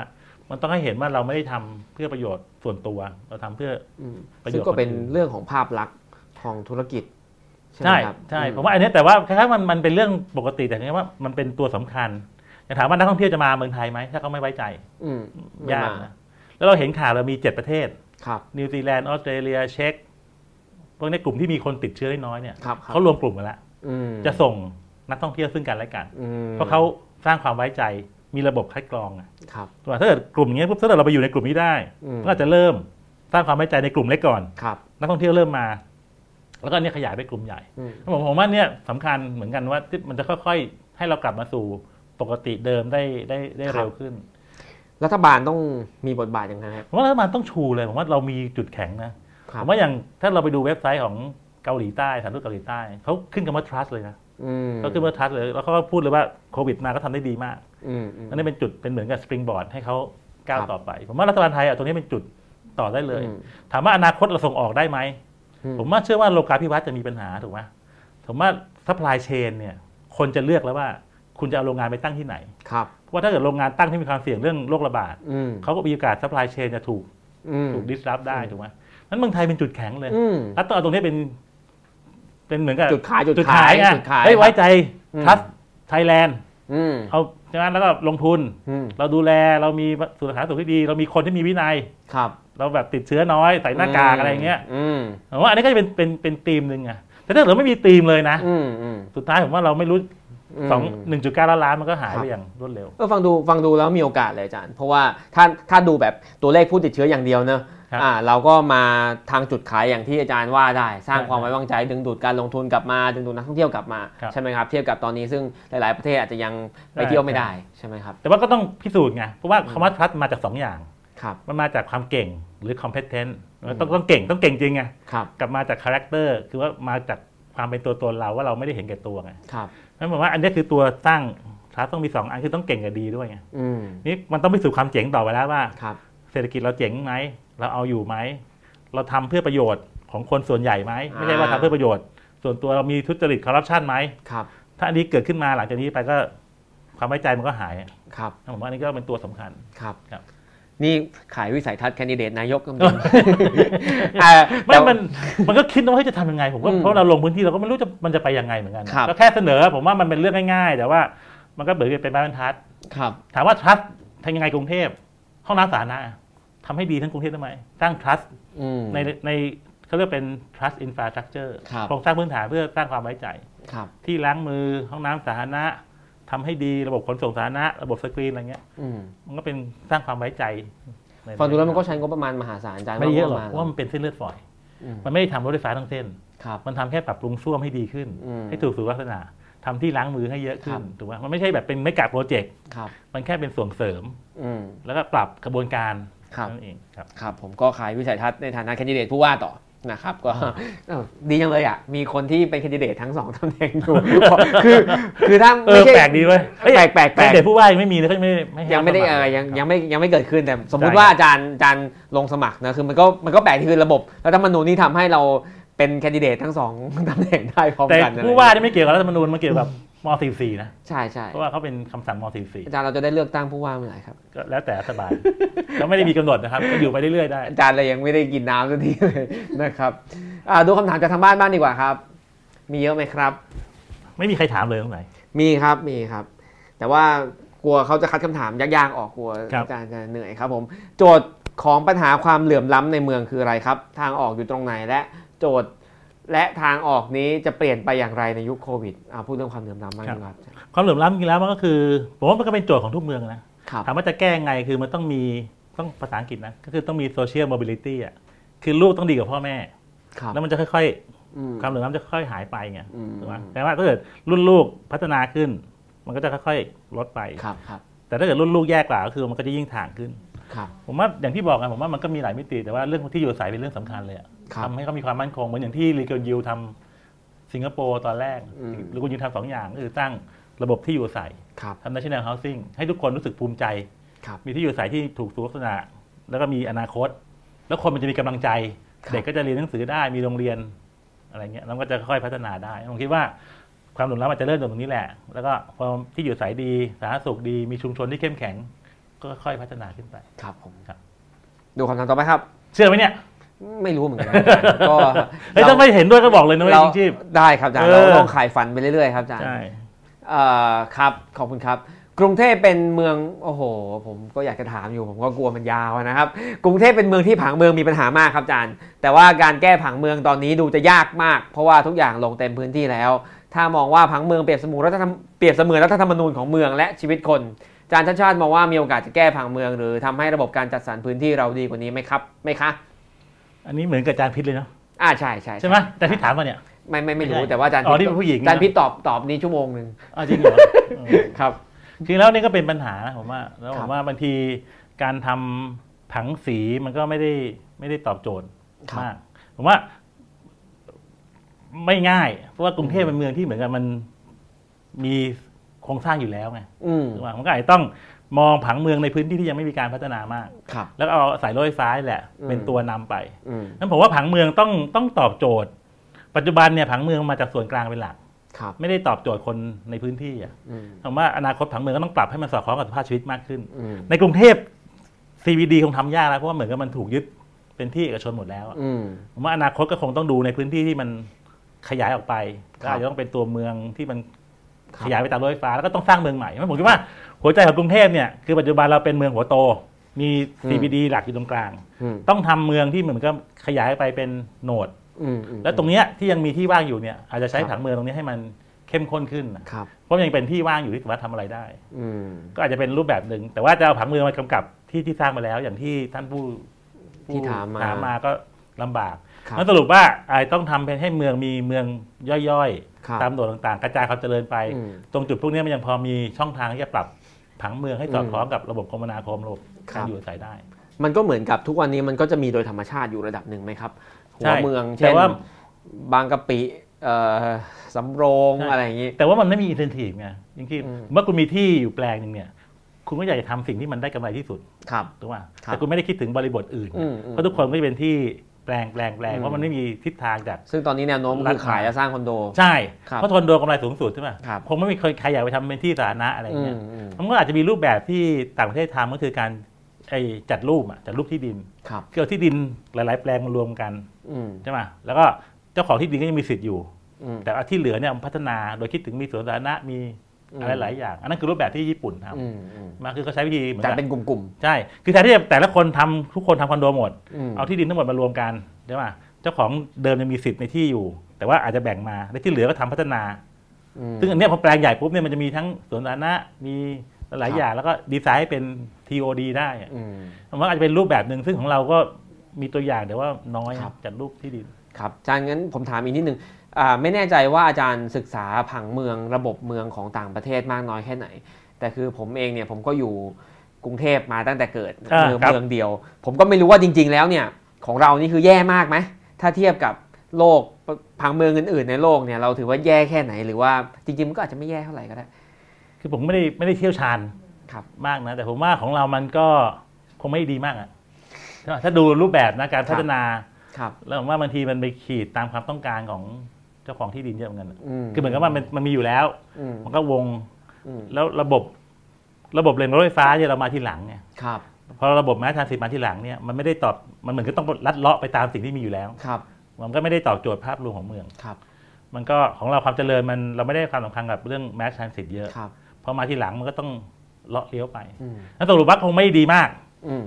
ขออีกนิดนึงไหนอาจารย์เปิดมาแล้วอ๋ออย่าเพิ่งคำถามอย่าเพิ่งขออีกคำถามหนึ่งเลยเดี๋ยวผมจะไปตอบคำถามทั้งบ้านนะครับ ครับ อาจารย์รถไฟฟ้า เนี่ย ถามในฐานะที่ เคยทำคมนาคมแถมอยากรู้อาจารย์ว่าพอสร้างเสร็จตามแผนมันจะดีขึ้นห ไม่ดีครับ ทำไมอาจารย์ ไม่ เรา คือรถ เราไม่ดีเราสร้างทำไมกัน คือรถไฟฟ้ามันคือ แทบ เส้นเลือดใหญ่ ตาย ถูกป่ะ าจารย์ มันคือเส้นเลือดใหญ่ ช่ช่ มันเส้นเลือดใหญ่มันจะไม่เวิร์คถ้าไม่มีเส้นเลือดฝอย ครับ ถูกป่ะเพราะฉะนั้นร่างกายเราถ้ามีแต่เส้นเลือดใหญ่เราก็ไปไม่ได้หรอก ใช่ใช่ เพราะมันต้องทำระบบฟีเดอร์ระบบรถเมย์ให้ดีด้วยไง อืม แต่อย่างที่บอกไอ้พวกรถเมย์เนี่ยมันยังไม่ดีมั อื น ม ไม่เซ็กซี่อ่ะมันคนก็ไม่ค่อยอยาก อืม แก้หรือหรือแก้ไม่สำเร็จอ่ะซึ่งอัน ครับนี่เป็นเป็นเรื่องที่แบบผมก็ละอายนิดหน่อยนะครับ ทำไม่สำเร็จเรื่องแก้รถเมย์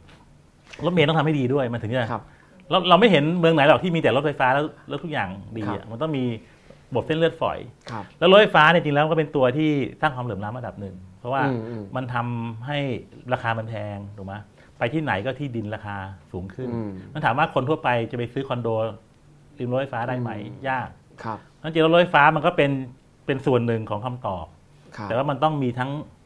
ระบบ มีทั้งรถเมย์มีทั้งตัวฟีดเดอร์ มีการเดิน อืม ประกอบกันไง ครับ นี่ถ้าเกิดเราบอกรถไฟฟ้าจะแก้ปัญหาได้ยาก อยากแต่ ยัง อย่างน้อยรถจะติดน้อยลงไหมครับ อ่ะนี่แหละคำถาม อืม ผมไม่มีน้องคนหนึงถาม ผมอาจารย์ถ้าเกิดรถไฟฟ้า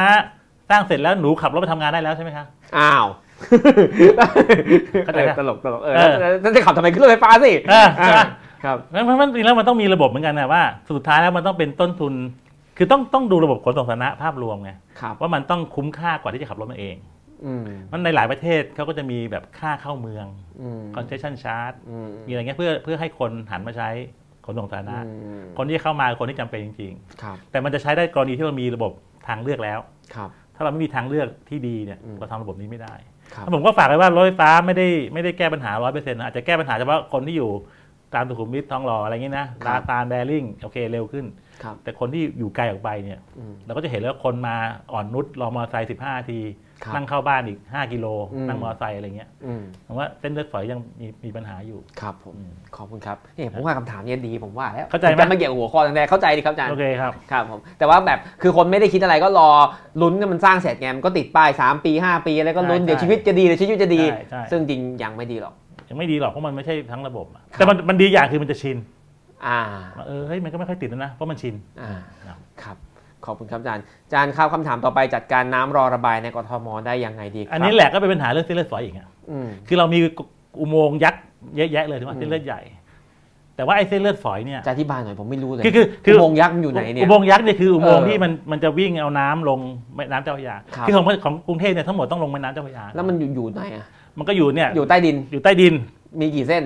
ตอนนี้มีอยู่ห้าหกเส้นมั้ง ครับ แต่ว่าไม่ได้ไม่ได้ทั้งหมดคือเราจะใช้คลองเป็นหลักด้วย อ่า เราใช้คลองแล้วก็มี อืม บางมีอุโมงค์เพื่อลัดไปอย่างเงี้ย ครับ นั้นระบบลอยน้ำต้องลงคลองหรือว่าลง อืม แล้วก็ไปลงอุโมงค์ ครับ แล้วก็พาออกแม่น้ำเจ้าพระยา แล้วก็จะมีพื้นที่เยอะแยะเลยที่มัน มันเป็นพื้นที่ต่ำก็ต้คอรับงปิดล้อมแล้วดูดออก อืม เพราะกรุงเทพมันจมใช่ไหม อืม แล้วระบบคือว่ามันต้องใช้ระบบปิดล้อมแล้วก็ดูดออก คือฝนตกใหญ่ต้องดูดตลอด ก็ต้องดูด ต้องพึ่งเค ดู รื่อ ด งดูด ก็ ตล ท อด อยดูดทอยน้ำไปเรื่อย อืม จนทั้งไปถึงคลองหรือไปถึงอุโมงค์ ครับ แล้วก็ดูดออกแม่น้ำเจ้าพระยา ครับ ผมว่าก็หลักแค่นี้แหละ ครับ ผมว่าจริงแล้วก็เป็นหลักวิทยาศาสตร์อะ อืม ว่าตรงไหน มันจะรู้เลยว่าตรงไหนท่วมไม่ท่วมยังไง ครั ถ้า บ ไม่ไหวจริงก็ต้องเพิ่มระบบสูบน้ำเข้าไป อืม ให้มันดี อืม แล้วก็ไอตัวเส้นเลือดฝอยคือไอตัวจากถนน ครับ ไปถึงไอระบบระบายน้ำเนี่ยต้องทะลวงให้หมดไง อืม นั่นที่เราเห็นคนไปแต่ก่อนเราเห็นลอกท่อใช่ไหม อืมอืม นั่นแหละก็คือการทลายทะลวงเส้นเลือดฝอยเพื่อ ม ให้น้ำมันลงไปที่ตัวเส้นเลือดใหญ่ว่า ครับ จะเป็นคลองหรืออุโมงค์ได้ ครับ เพราะปัญหาคือตรงนี้ว่าเส้นเลือดฝอยมันอุดตัน อืม ช่วงหลังเนี่ยแต่ก่อนเขามีการจ้างนักโทษ ใช่ ใช่ไหมนักโทษจากแบบที่เขาแบบมาช่วยทำอะไรเงี้ยตอนนี้ก็ห้ามละเขาบอกว่าผิดหลักมนุษยธรรมอะไรเงี้ย อ๋อ ก็ไปจ้างเอกช ครั น บ ก็ไม่รู้ว่าประสิทธิภาพมันดีแค่ไหน ครับ ผมเคยเห็นเขาทำพวกที่มักพวกที่มาช่วยทำนี่เขาก็แบบโอ้โหทำแบบ อืม แข็งขันมากใช่ ครับ แล้วผมว่าอันหนึ่งก็คือว่าไอ้เรื่องปั๊มน้ำก็จำเป็น เพราะบางทีมันมันมันระบายด้วยแรงดูดของโลกไม่ได้ อืม ต้องมีระบบปั๊ม ครับ ผมว่าเป็นหลักวิทยาศาสตร์อ่ะ ครับ คุณต้องมีปั๊มให้เพียงพอ อืมอื อ ม พื้นที่นี้กี่ตารางกิโลเมตรฝนลงมากี่นิ้ว ต้องดูดกี่นาทีก็ต้องใส่เครื่องปั๊มไปให้พอ อืม แล้วก็ต้องทอยน้ำออกไปเรื่อย อืม ๆผมว่าเป็นหลักวิทยาศาสตร์น่าจะทำให้ คำนว ได้ ณตัวเลขได้เลย ใช่มันก็เป็นหลักวิทยาศาสต ผู้ว่า ร์ คนไหนก็ทำ มันไม่ใช่ไสย ด้ ศาสตร์มันก็อาจจะมีปัญหา คิดเลขไม่ทัน มันมีปัญหา น่าจะมีปัญหาหลายเรื่องอะเรื่อง ครับ กุญแจหาไม่เจอ อ่า อะไรอย่างเงี้ย ซึ่งอาจจะเอาเทคโนโลยีมาใช้ไง ไม่ต้องไปเปิดแล้วใช้อัตโนมัติกได้ไหมน้ำขึ้น เออ ถึงเท่านี้ ปั๊มเปิดอัตโนมัติ ครับ ก็เอาเทคโนโลยีไปช่วยอะไรอย่างเงี้ย ครับ ไม่ต้องใช้เป็นแมนนวลไปไขกุญแจเปิดปั๊ม อืมอืม ผมว่าในหลักวิทยาศาสตร์นะ น่าจะ ครับ ทำได้ อันนี้มองจากคนนอกเข้าไป ครับ ครับ อาจารย์ก็เตรียมตัวเป็นคนใน อยากเห็นเมืองสีเขียวครับอาจารย์ ครับ อยากเห็นฟุตบาทคุณภาพดีกูอยากเห็นทุกอย่างเลยใครเนี่ย อยากเห็นการตัดต้นไม้ที่ไม่มักง่าย เพื่อให้ต้นไม้ยังคงความร่มรื่นไว้ได้ การแก้ปัญหา เออ โอ้นี่ผมคุยเรื่องนี้ในชั่วโมงหนึ่งอะ ดีมาก คืออันเนี้ยผมก็เพื่อนผมคนหนึ่งชื่อแจ็คสนิทมากนะครับ เขาเขาหนุนเรื่องทำรุกขกร ครับ คือเหมือนกับผู้เชี่ยวชาญเรื่องต้นไม้อะ ครับ ผมว่านี่สำคัญนะ ผมว่าเนี่ยคือเป็นสมบัติอันล้ำค่าของกรุงเทพเลย เป็นยังไงครับคือหมายถึงว่าจ้างรุกขกรไว้ดูแลต้นไม้ เออคือคือเขามีความรู้อ่ะอย่างน้อยเขา ครั ก็ บ ต้องไปอบรมให้ ให้ ให้ เจ้าที่ คน ก ตัด ทมรู้ อืม คือไม่ได้ตัดตันใจฉันอ่ะ ครับ ตัดยังไงเพื่อให้ต้นไม้ ตอนตอนตอนนี้คนตัดนี่เป็นของกทมไหมครับ ผมว่ามีทั้ง ผม สองส่วนนะ ผม น่าจะมีทั้งกรทมกับการไฟฟ้าด้วย อ่า ถ้า แล้วแล้ว ถ้าผม ต้นไม้ เข้าใจนะ ที่อยู่บนถนนนี่กทเป็นของกทม ของกทมครับ ครับ ก็ถนนกทมก็เป็นของกทม อ่า แต่ว่าผมว่าปัญหาหนึ่งที่ที่ที่มีอันนี้คือว่าฟุตบาทมันแคบอ่ะ อืม ต้นไม้ก็จะแบบเบียดบนฟุตบาท อืม แต่ว่า แล้วก็แนวเดียวเป๊ะกับเสาไฟฟ้า ใช่ แล้วต้นไม้ขึ้นมาก็โดนสายไฟ เออ เออทำ เนี่ ไง ย ดีอาจารย์ ก็ผมว่าก็เอาส่วนหนึ่งก็เอาสายไฟลงดินไปนะไม่แต่ผมว่าอีกอันหนึ่งจริงๆแล้วมันอาจจะไม่ใช่สายไฟนะไม่สายเคเบิลเยอะนะ เออสาย หรือว่า อะไรไม่รู้อ่ะสาย โอ้มัน ดูไม่ออกสายอิน แล้ว เท ผ อร์เน็ตมว่าประเทศไทยเนี่ยมันลากเคเบิลมันง่ายมากนะ ใช่ครับ ก็ทุกบ้านมานละเส้น ใช่แล้วผมไม่รู้ใครมาลากบ้างอ่ะ อยู่ดีมันก็เห็นก็เห็นว่าเอาไม่บันไดได้ไผ่ อืม ปีนลาก ครับ ไม่ใช่ราชการด้วย ครับ ผมว่ามันมันเยอะไปหมดน่ะ อืม นี่ก็เป็นปัญหาหนึ่งที่ผมว่าต้องต้องพยายามเอาสายพวกนี้ลงลงดิน ซึ่งกทมน่าจะมีโครงการอยู่ตอนนี้ ครับ แล้วพอลงดินปุ๊บผมว่าต้นไม้ก็มีอิสระในการเติบโตมากขึ้น อืม แต่ว่าต้องต้องทำโครงการปลูกต้นไม้อย่างจริงจังอ่ะ ครับ ให้เป็นแบบเหมือนอ่ะเป็นส่วนหนึ่งของกรุงเทพเลย อืม ในการสร้างพื้นที่หาให้เป็นเหมือนสมัยที่อย่างอาริเกลเดียวอยู่แล้วเขาก็ปลูกต้นไม้ประจำทุกอาทิตย์ ครับ เป็นจนกระทั่งสิงคโปร์เกิดขึ้นมาได้อะ ครับ เอามาว่าต้องมองว่าต้นไม้เป็นสมบัติของของเมือง อืม แล้วก็ต้องดูแลอย่างถูกหลักวิชาการ ปัจจุบันเหมือนกับว่าผมผมก็เชื่อว่าไม่ได้ไม่ได้มีความรู้กันละเอียดมาก ครับ ก็อาจต้องโปรโมทเรื่องลูกค้ากร อืม มันมีกลุ่มชื่อ Big Tree อย่างเงี้ยเขาก็ ครับ ดูแลต้นไม้ใหญ่ ครับ ซึ่งก็น่าสนใจ อาจารย์รู้ไหมว่า ผมถามเผื่ออาจารย์รู้ครับ ว่าแบบในกทมเนี่ยมีคนที่อ่ามีเจ้าหน้าที่ประจำหรือข้าราชการที่เรียนมาทางด้านลูกขกรพฤกษศาสตร์ที่ดูแลต้นไม้เหล่านี้ไหม หรือว่าให้ช่างเดินสายไฟไป ตอ ตัด นอันนี้ไม่รู้อันนี้ไม่รู้เลย ครับจริงๆก็น่าจะมีนะน่าจะ ไม่ได้มีแต่ว่า ควร ผมว่า ควร มัน จะ มี มี ความช่วยเหลือจากเอกชนเข้ามาอยู่ ก็มี ครับ การอบรมกันอยู่อะไรอย่างเงี้ย อืม ใช่ไหมแต่ว่าผมว่าแต่ก่อนมันอาจจะไม่ได้ให้ความสำคัญเรื่องนี้มากนะครับ ถูกปะก็แต่ว่าตอนนี้คนก็เริ่มเห็นความสำคัญแล้วว่ามันเป็นทรัพย์สมบัติ ครับ ก็จริงผมว่าเมืองเขียว คือหัวใจเลยที่ทำให้แบบเป็นเมืองน่าอยู่นะ อืมใครๆก็อยากได้ต้นไม้ ใช่ แต่ว่าต้นไม้มันก็มีทรัพยากรคือพื้นที่เนาะอาจารย์ ครับ ครับอ่ะเพราะอย่างไม่ให้ผมถามต้นไม้ ฟุตบาทไม่เรียบก็มีฟุตบาทไม่เรียบก็ เมื่อกี้ก็บอกฟุตบาท อ่ะ ไม่ ฟุต เรี บาย ท บ ฟุตบาท เออผมว่ามันมันดีไซน์แปลกนะครับ คือดีไซน์เพื่อให้มีการรื้อบ่อยๆฟุตบาท ไม่ไม่เห็นมันแบบเอ้ยทำไมมันแบบแป๊บเดียวมันก็ยุบอีกนะ อ่าแล้วแล้วทำไมต้องรื้อบ่อยๆอาจารย์ ทุกค ผม นก็ว่าพูดกันว่าเนี่ยทำเสร็จก็รื้อใหม่ฝังใหม่วันหลังก็รื้อใหม่ แล้วก็ เออ มาทำตอนกลางคืนแล้วก็ คือมันก็มีสอง รื้ให ส่วนนะถ้าเกิดเป็นผู้รับเหมาทำมันมันมันมันไม่ดีก็ต้องแบล็คลิสต์ไปเลยอ่ะ ครับ คือไอ้พวกนี้ก็คือไม่ต้องมาทำอีกแล้ว ถ้าเกิด ครั ทำ บ แล้วปีหนึ่งมันใช่ไหม ครับ ผมว่าต้องมีระบบประเมิน อืม ผลงานหลัง ไม่ใช่ ครับ ตรวจรับงานวันนั้นวันเดียว อืม ต้องมีแบบดูระยะยาว อืม อีกแนวหนึ่งคือมีการขุดซ้ำ อืม ก็ไฟฟ้าประปาขุดซ้ำ อืม อันนี้คงต้องคุยกันให้ดีก่อน ครับ ไม่งั้นก็ขุดขุดกบขุดกบอย่างเงี้ยอืม ครับ แล้วก็มันก็ไม่เสร็จสักทีครับ ครับ ขอบคุณครับนี่มันคำถามดีเบตผู้ว่านะเนี่ย โอ้ บริการ Delivery กำลังเปลี่ยนเนื้อเมืองอย่างมากครับอาจารย์มีคนบอกว่าอาหารเล่แพงลอยและสตรีทฟู้ดจะหายไปเหลือแต่ร้านดังๆ เท่านั้น เพราะว่าคนไม่ออกไปกิน อาจารย์มองยังไงครับ ไม่เชื่อ ผมไม่ ไม่ เชื่อด้วย เชื่อไหม ไม่เชื่อไม่เชื่อด้วย ไม่เชื่อ เออ ไม่ผมว่าอย่างงี้โอเค แวบแวบแรกอะเหมือนจะเป็นอย่างนั้น แต่ตอนนี้เริ่มไม่ ผ ใช่ มว่าแวบแรกนี่นะผมว่าอย่างที่บอกอะเทรนเทรน ครับ คนจะประหยัดขึ้น ครับ ด้วยขับเล่แผงลอยจะกลับมา อืม ผมว่าหน้าที่กทมจากนี้ไปคือต้องเตรียมพื้นที่ เตรียมพื้นที่ที่แบบ ให้ขายหาบเล่แผงลอย คือมันเป็นเหมือนกับเป็นเหมือนกับทางรอดในชีวิตนะครับ ถูกป่ะที่แบบคนเอาของมาขายเอาผลไม้ อืม มาขายผมว่าต้องเตรียมพื้นที่ให้เขา อืม มีช่องทางทำมาหากิน เพื่อช่วยในแง่เศรษฐกิจเลย ครับ ผมจะว่าหาบเล่แผงลอยจะกลับมา อืม เยอะขึ้นเพราะ อื มัน ม มันมันเหมือนกับที่ต่างจังหวัดเขาจะมีพื้นที่ทำเกษตรบ้างอะไรอย่างเงี้ย ครับ กรุงเทพไม่มีอ่ะถามว่า อืม กรุงเทพอะไรคือตัวที่รองรับ ผมจะว่าการขายของ เราก็จะเห็นเกษตรกรมาขายตรง อืม ฟาร์มเมอร์มาเก็ตพวกเนี้ยผมคิดคว่ารับ อนาคตน่าจะท ครับ ำพวกนี้ให้ อืม เข้มข้นขึ้น อืม ถูกไหมส่วนถามว่า Delivery จะมากินเมืองหรือเปล่า ผมว่ามันก็มีโอกาสได้แต่ผมว่าคนก็ยังโหยหาการมา ครับ เจอกันอ่ะอย่างผมพยายามลูกผมมันก็อยากไปกิน ผมไปจองร้านอาหารเสาร์อาที่นี่ไม่ได้เลยนะเต็มหมด อ๋อเหรอครับ คือคนก็ยังโหยหาการมาเจอกันนะ อืม แต่ว่าเพื่อนมาให้นั่ง นั่งห่างกัน นั่งหางด้วยไงไปกินเอ็มเคนั่งโต๊ะเอ่อหม้ออ่ะ ครับ เออแปลกดีนะเออ ครับ ก็มันก็ผมว่าคนก็ยังโหยหาการมาเจอกันอยู่นั้น Delivery Delivery ก็มาแทนได้ ครับ ได้ส่วนหนึ่ง อืม แต่ผมว่ารีเวสเสียก็จะเปลี่ยนไปเหมือนกันนะ ยังไงครับ ก็หมายความว่า อนาคตคนก็อาจจะไม่อยากไปเช่าที่แพงๆในห้าง อืม ทำร้านอาหารละ อืม ถูกป่ะก็อาจจะมีทางเลือกมาทำครัวกลาง อืม ก็ทำเหมือนเป็นไอเป็นแชร์คิทเช่นอ่ะ อืม ใช่ป่ะแล้วก็สั่งเอา ครับ ผมว่าก็ก็ต้องมีการแข่งขันกันมากขึ้นอ่ะ ระหว่าง อืม รีเวสเต e กับระบบสั่ง เช่าห้องแถวแล้วให้แก๊ปวิ่งมารับก็ได้ ใช่ อ่า เอาแบบแก๊ป ขึ้น เสียบห้างหน้าเลย ทำไมอ่า แก๊ปไม่ต้องไปขึ้นบันไดด้วยไปห้างด้วย ครับ เสียบหน้าร้านเอาของยกไม่ต้องขายของหน้าร้านเลย จริง ถูกป่ะก็เป็นไปได้ ค่าเช่าห้างถูกลงเลย แต่นี่แหละ อันนี้คือนี่คือการเปลี่ยนแปลงธรรมดา ครับ แต่ว่าเป็นเป็นโอกาสดีของคนรุ่นใหม่ด้วย ครับ เพราะคนรุ่นใหม่เนี่ยไม่ได้มี business model เดิม ครับ ไม่ได้แบกต้นทุนเดิม อืม แล้วมันสามารถสร้าง innovation อืม เอาชนะคนที่มีต้นทุนเดิม ครับ ได้แล้วผมว่าช่วงนี้ก็เป็นช่วงที่มีโอกาสกับคนรุ่นใหม่เยอะนะครับ ที่สามารถจะทำอะไรใหม่ๆ เพราะว่าเขา อืม ตัวเบาไง อืม เขาไม่ได้มีของถ่วงไม่ได้มี asset อืม ไม่ได้มีสมบัติเดิมที่อาจจะล้าสมัยไปแล้วไม่ได้มีร้านที่ตกแต่งไว้แล้ว อืม มูลค่าสูง อืม เขามาตัวเบาเขาอาจจะไปหา แล้วก็ใช้ระบบพวกนี้ มันก็เป็นโอกาสที่น่าสนใจนะ ครับ ไม่ใช่มาแต่เป็นวิกฤตอย่างเดียว ครับผมขอบคุณครับเหลยเอาถึงห้าเมื่อกี้ก็เหลือห้า แล้วนะ โอเค มีคนพูดปัญหาเรื่องคนไร้บ้านมากครับ อาจารย์มองเรื่องนี้ยังไงครับ ครับ โอ้ คนไร้บ้านก็จริง ๆ แล้วก็มีอยู่จำนวนหนึ่งนะผมว่า แต่ว่าเรานึกว่าเยอะแต่ผมเอ้ยตัวตัวเลขผมงงนะมีอยู่ประมาณ 2,000 คน ครับ เขาก็มีตัวเลขที่ ครับ รายงานอยู่ ซึ่งก็จะมีกลุ่มที่ทำผมว่าเรื่องก็เป็นเรื่องสำคัญ ผมว่าเราต้องมี คือมันไม่ได้เยอะมากไง ครับ จริงๆแล้วรัฐทำเหมือนกับเป็นเชลเตอร์ได้ ครับ ซึ่งปัจจุบันมันมีตรงตรง อืม แถวไอ้ตลิ่งชันก็มีคนเอกชนทำก็มีค ครั น บ ไร้บ้านก็ไป แล้วก็มีของกทมอยู่แถวกทมสองอ่ะ ของกระทรวงพม ครับ ซึ่งเนี่ยผมว่ารัฐรับผิดชอบได้ ครับ ก็ทำเหมือนกับเป็นเชลเตอร์ดูแลเขา อืม แล้วก็ต้องเหมือนกับต้องสร้างอาจจะต้องมีรีสกิลมีฝึกอาชีพอะไรให้เขากลับไป อืม สู่สังคมได้ ครับ เอาว่าคนไร้บ้านเป็นหน้าที่ของรัฐที่ต้องไปดูแล มัคนรับ อยู่ด้วยความความไม่แน่นอนด้วยความคนเอาไปหาอาหารไปให้อย่างนี้ไม่ได้นะ แล้วถ้าเขาอยากจะไร้บ้านล่ะอาจารย์เขาไม่อยากมีที่อยู่เป็นหลักแหล่งเขาอยากใช้ชีวิตเดินไปเรื่อยๆ ในที่สาธารณะเขาจะทำได้ไหมครับ เขาทำได้ไหมก็ทำได้นะผมว่า ก็แต่เมืองนอกมันก็มีนะ อืม ถ้าเกิดผมว่ามันก็เราก็เป็นบังคับเขาไม่ได้หรอกถ้าเขาไม่ไปความความเดือดร้อนให้คนอื่นนะ อืม ก็มันอันนี้คือคนที่สมัครใจที่รัฐจะไปช่วย อืม ถูกไหม อืม แต่ถ้าอยากเป็นแบบฟรีสปิริตเดิน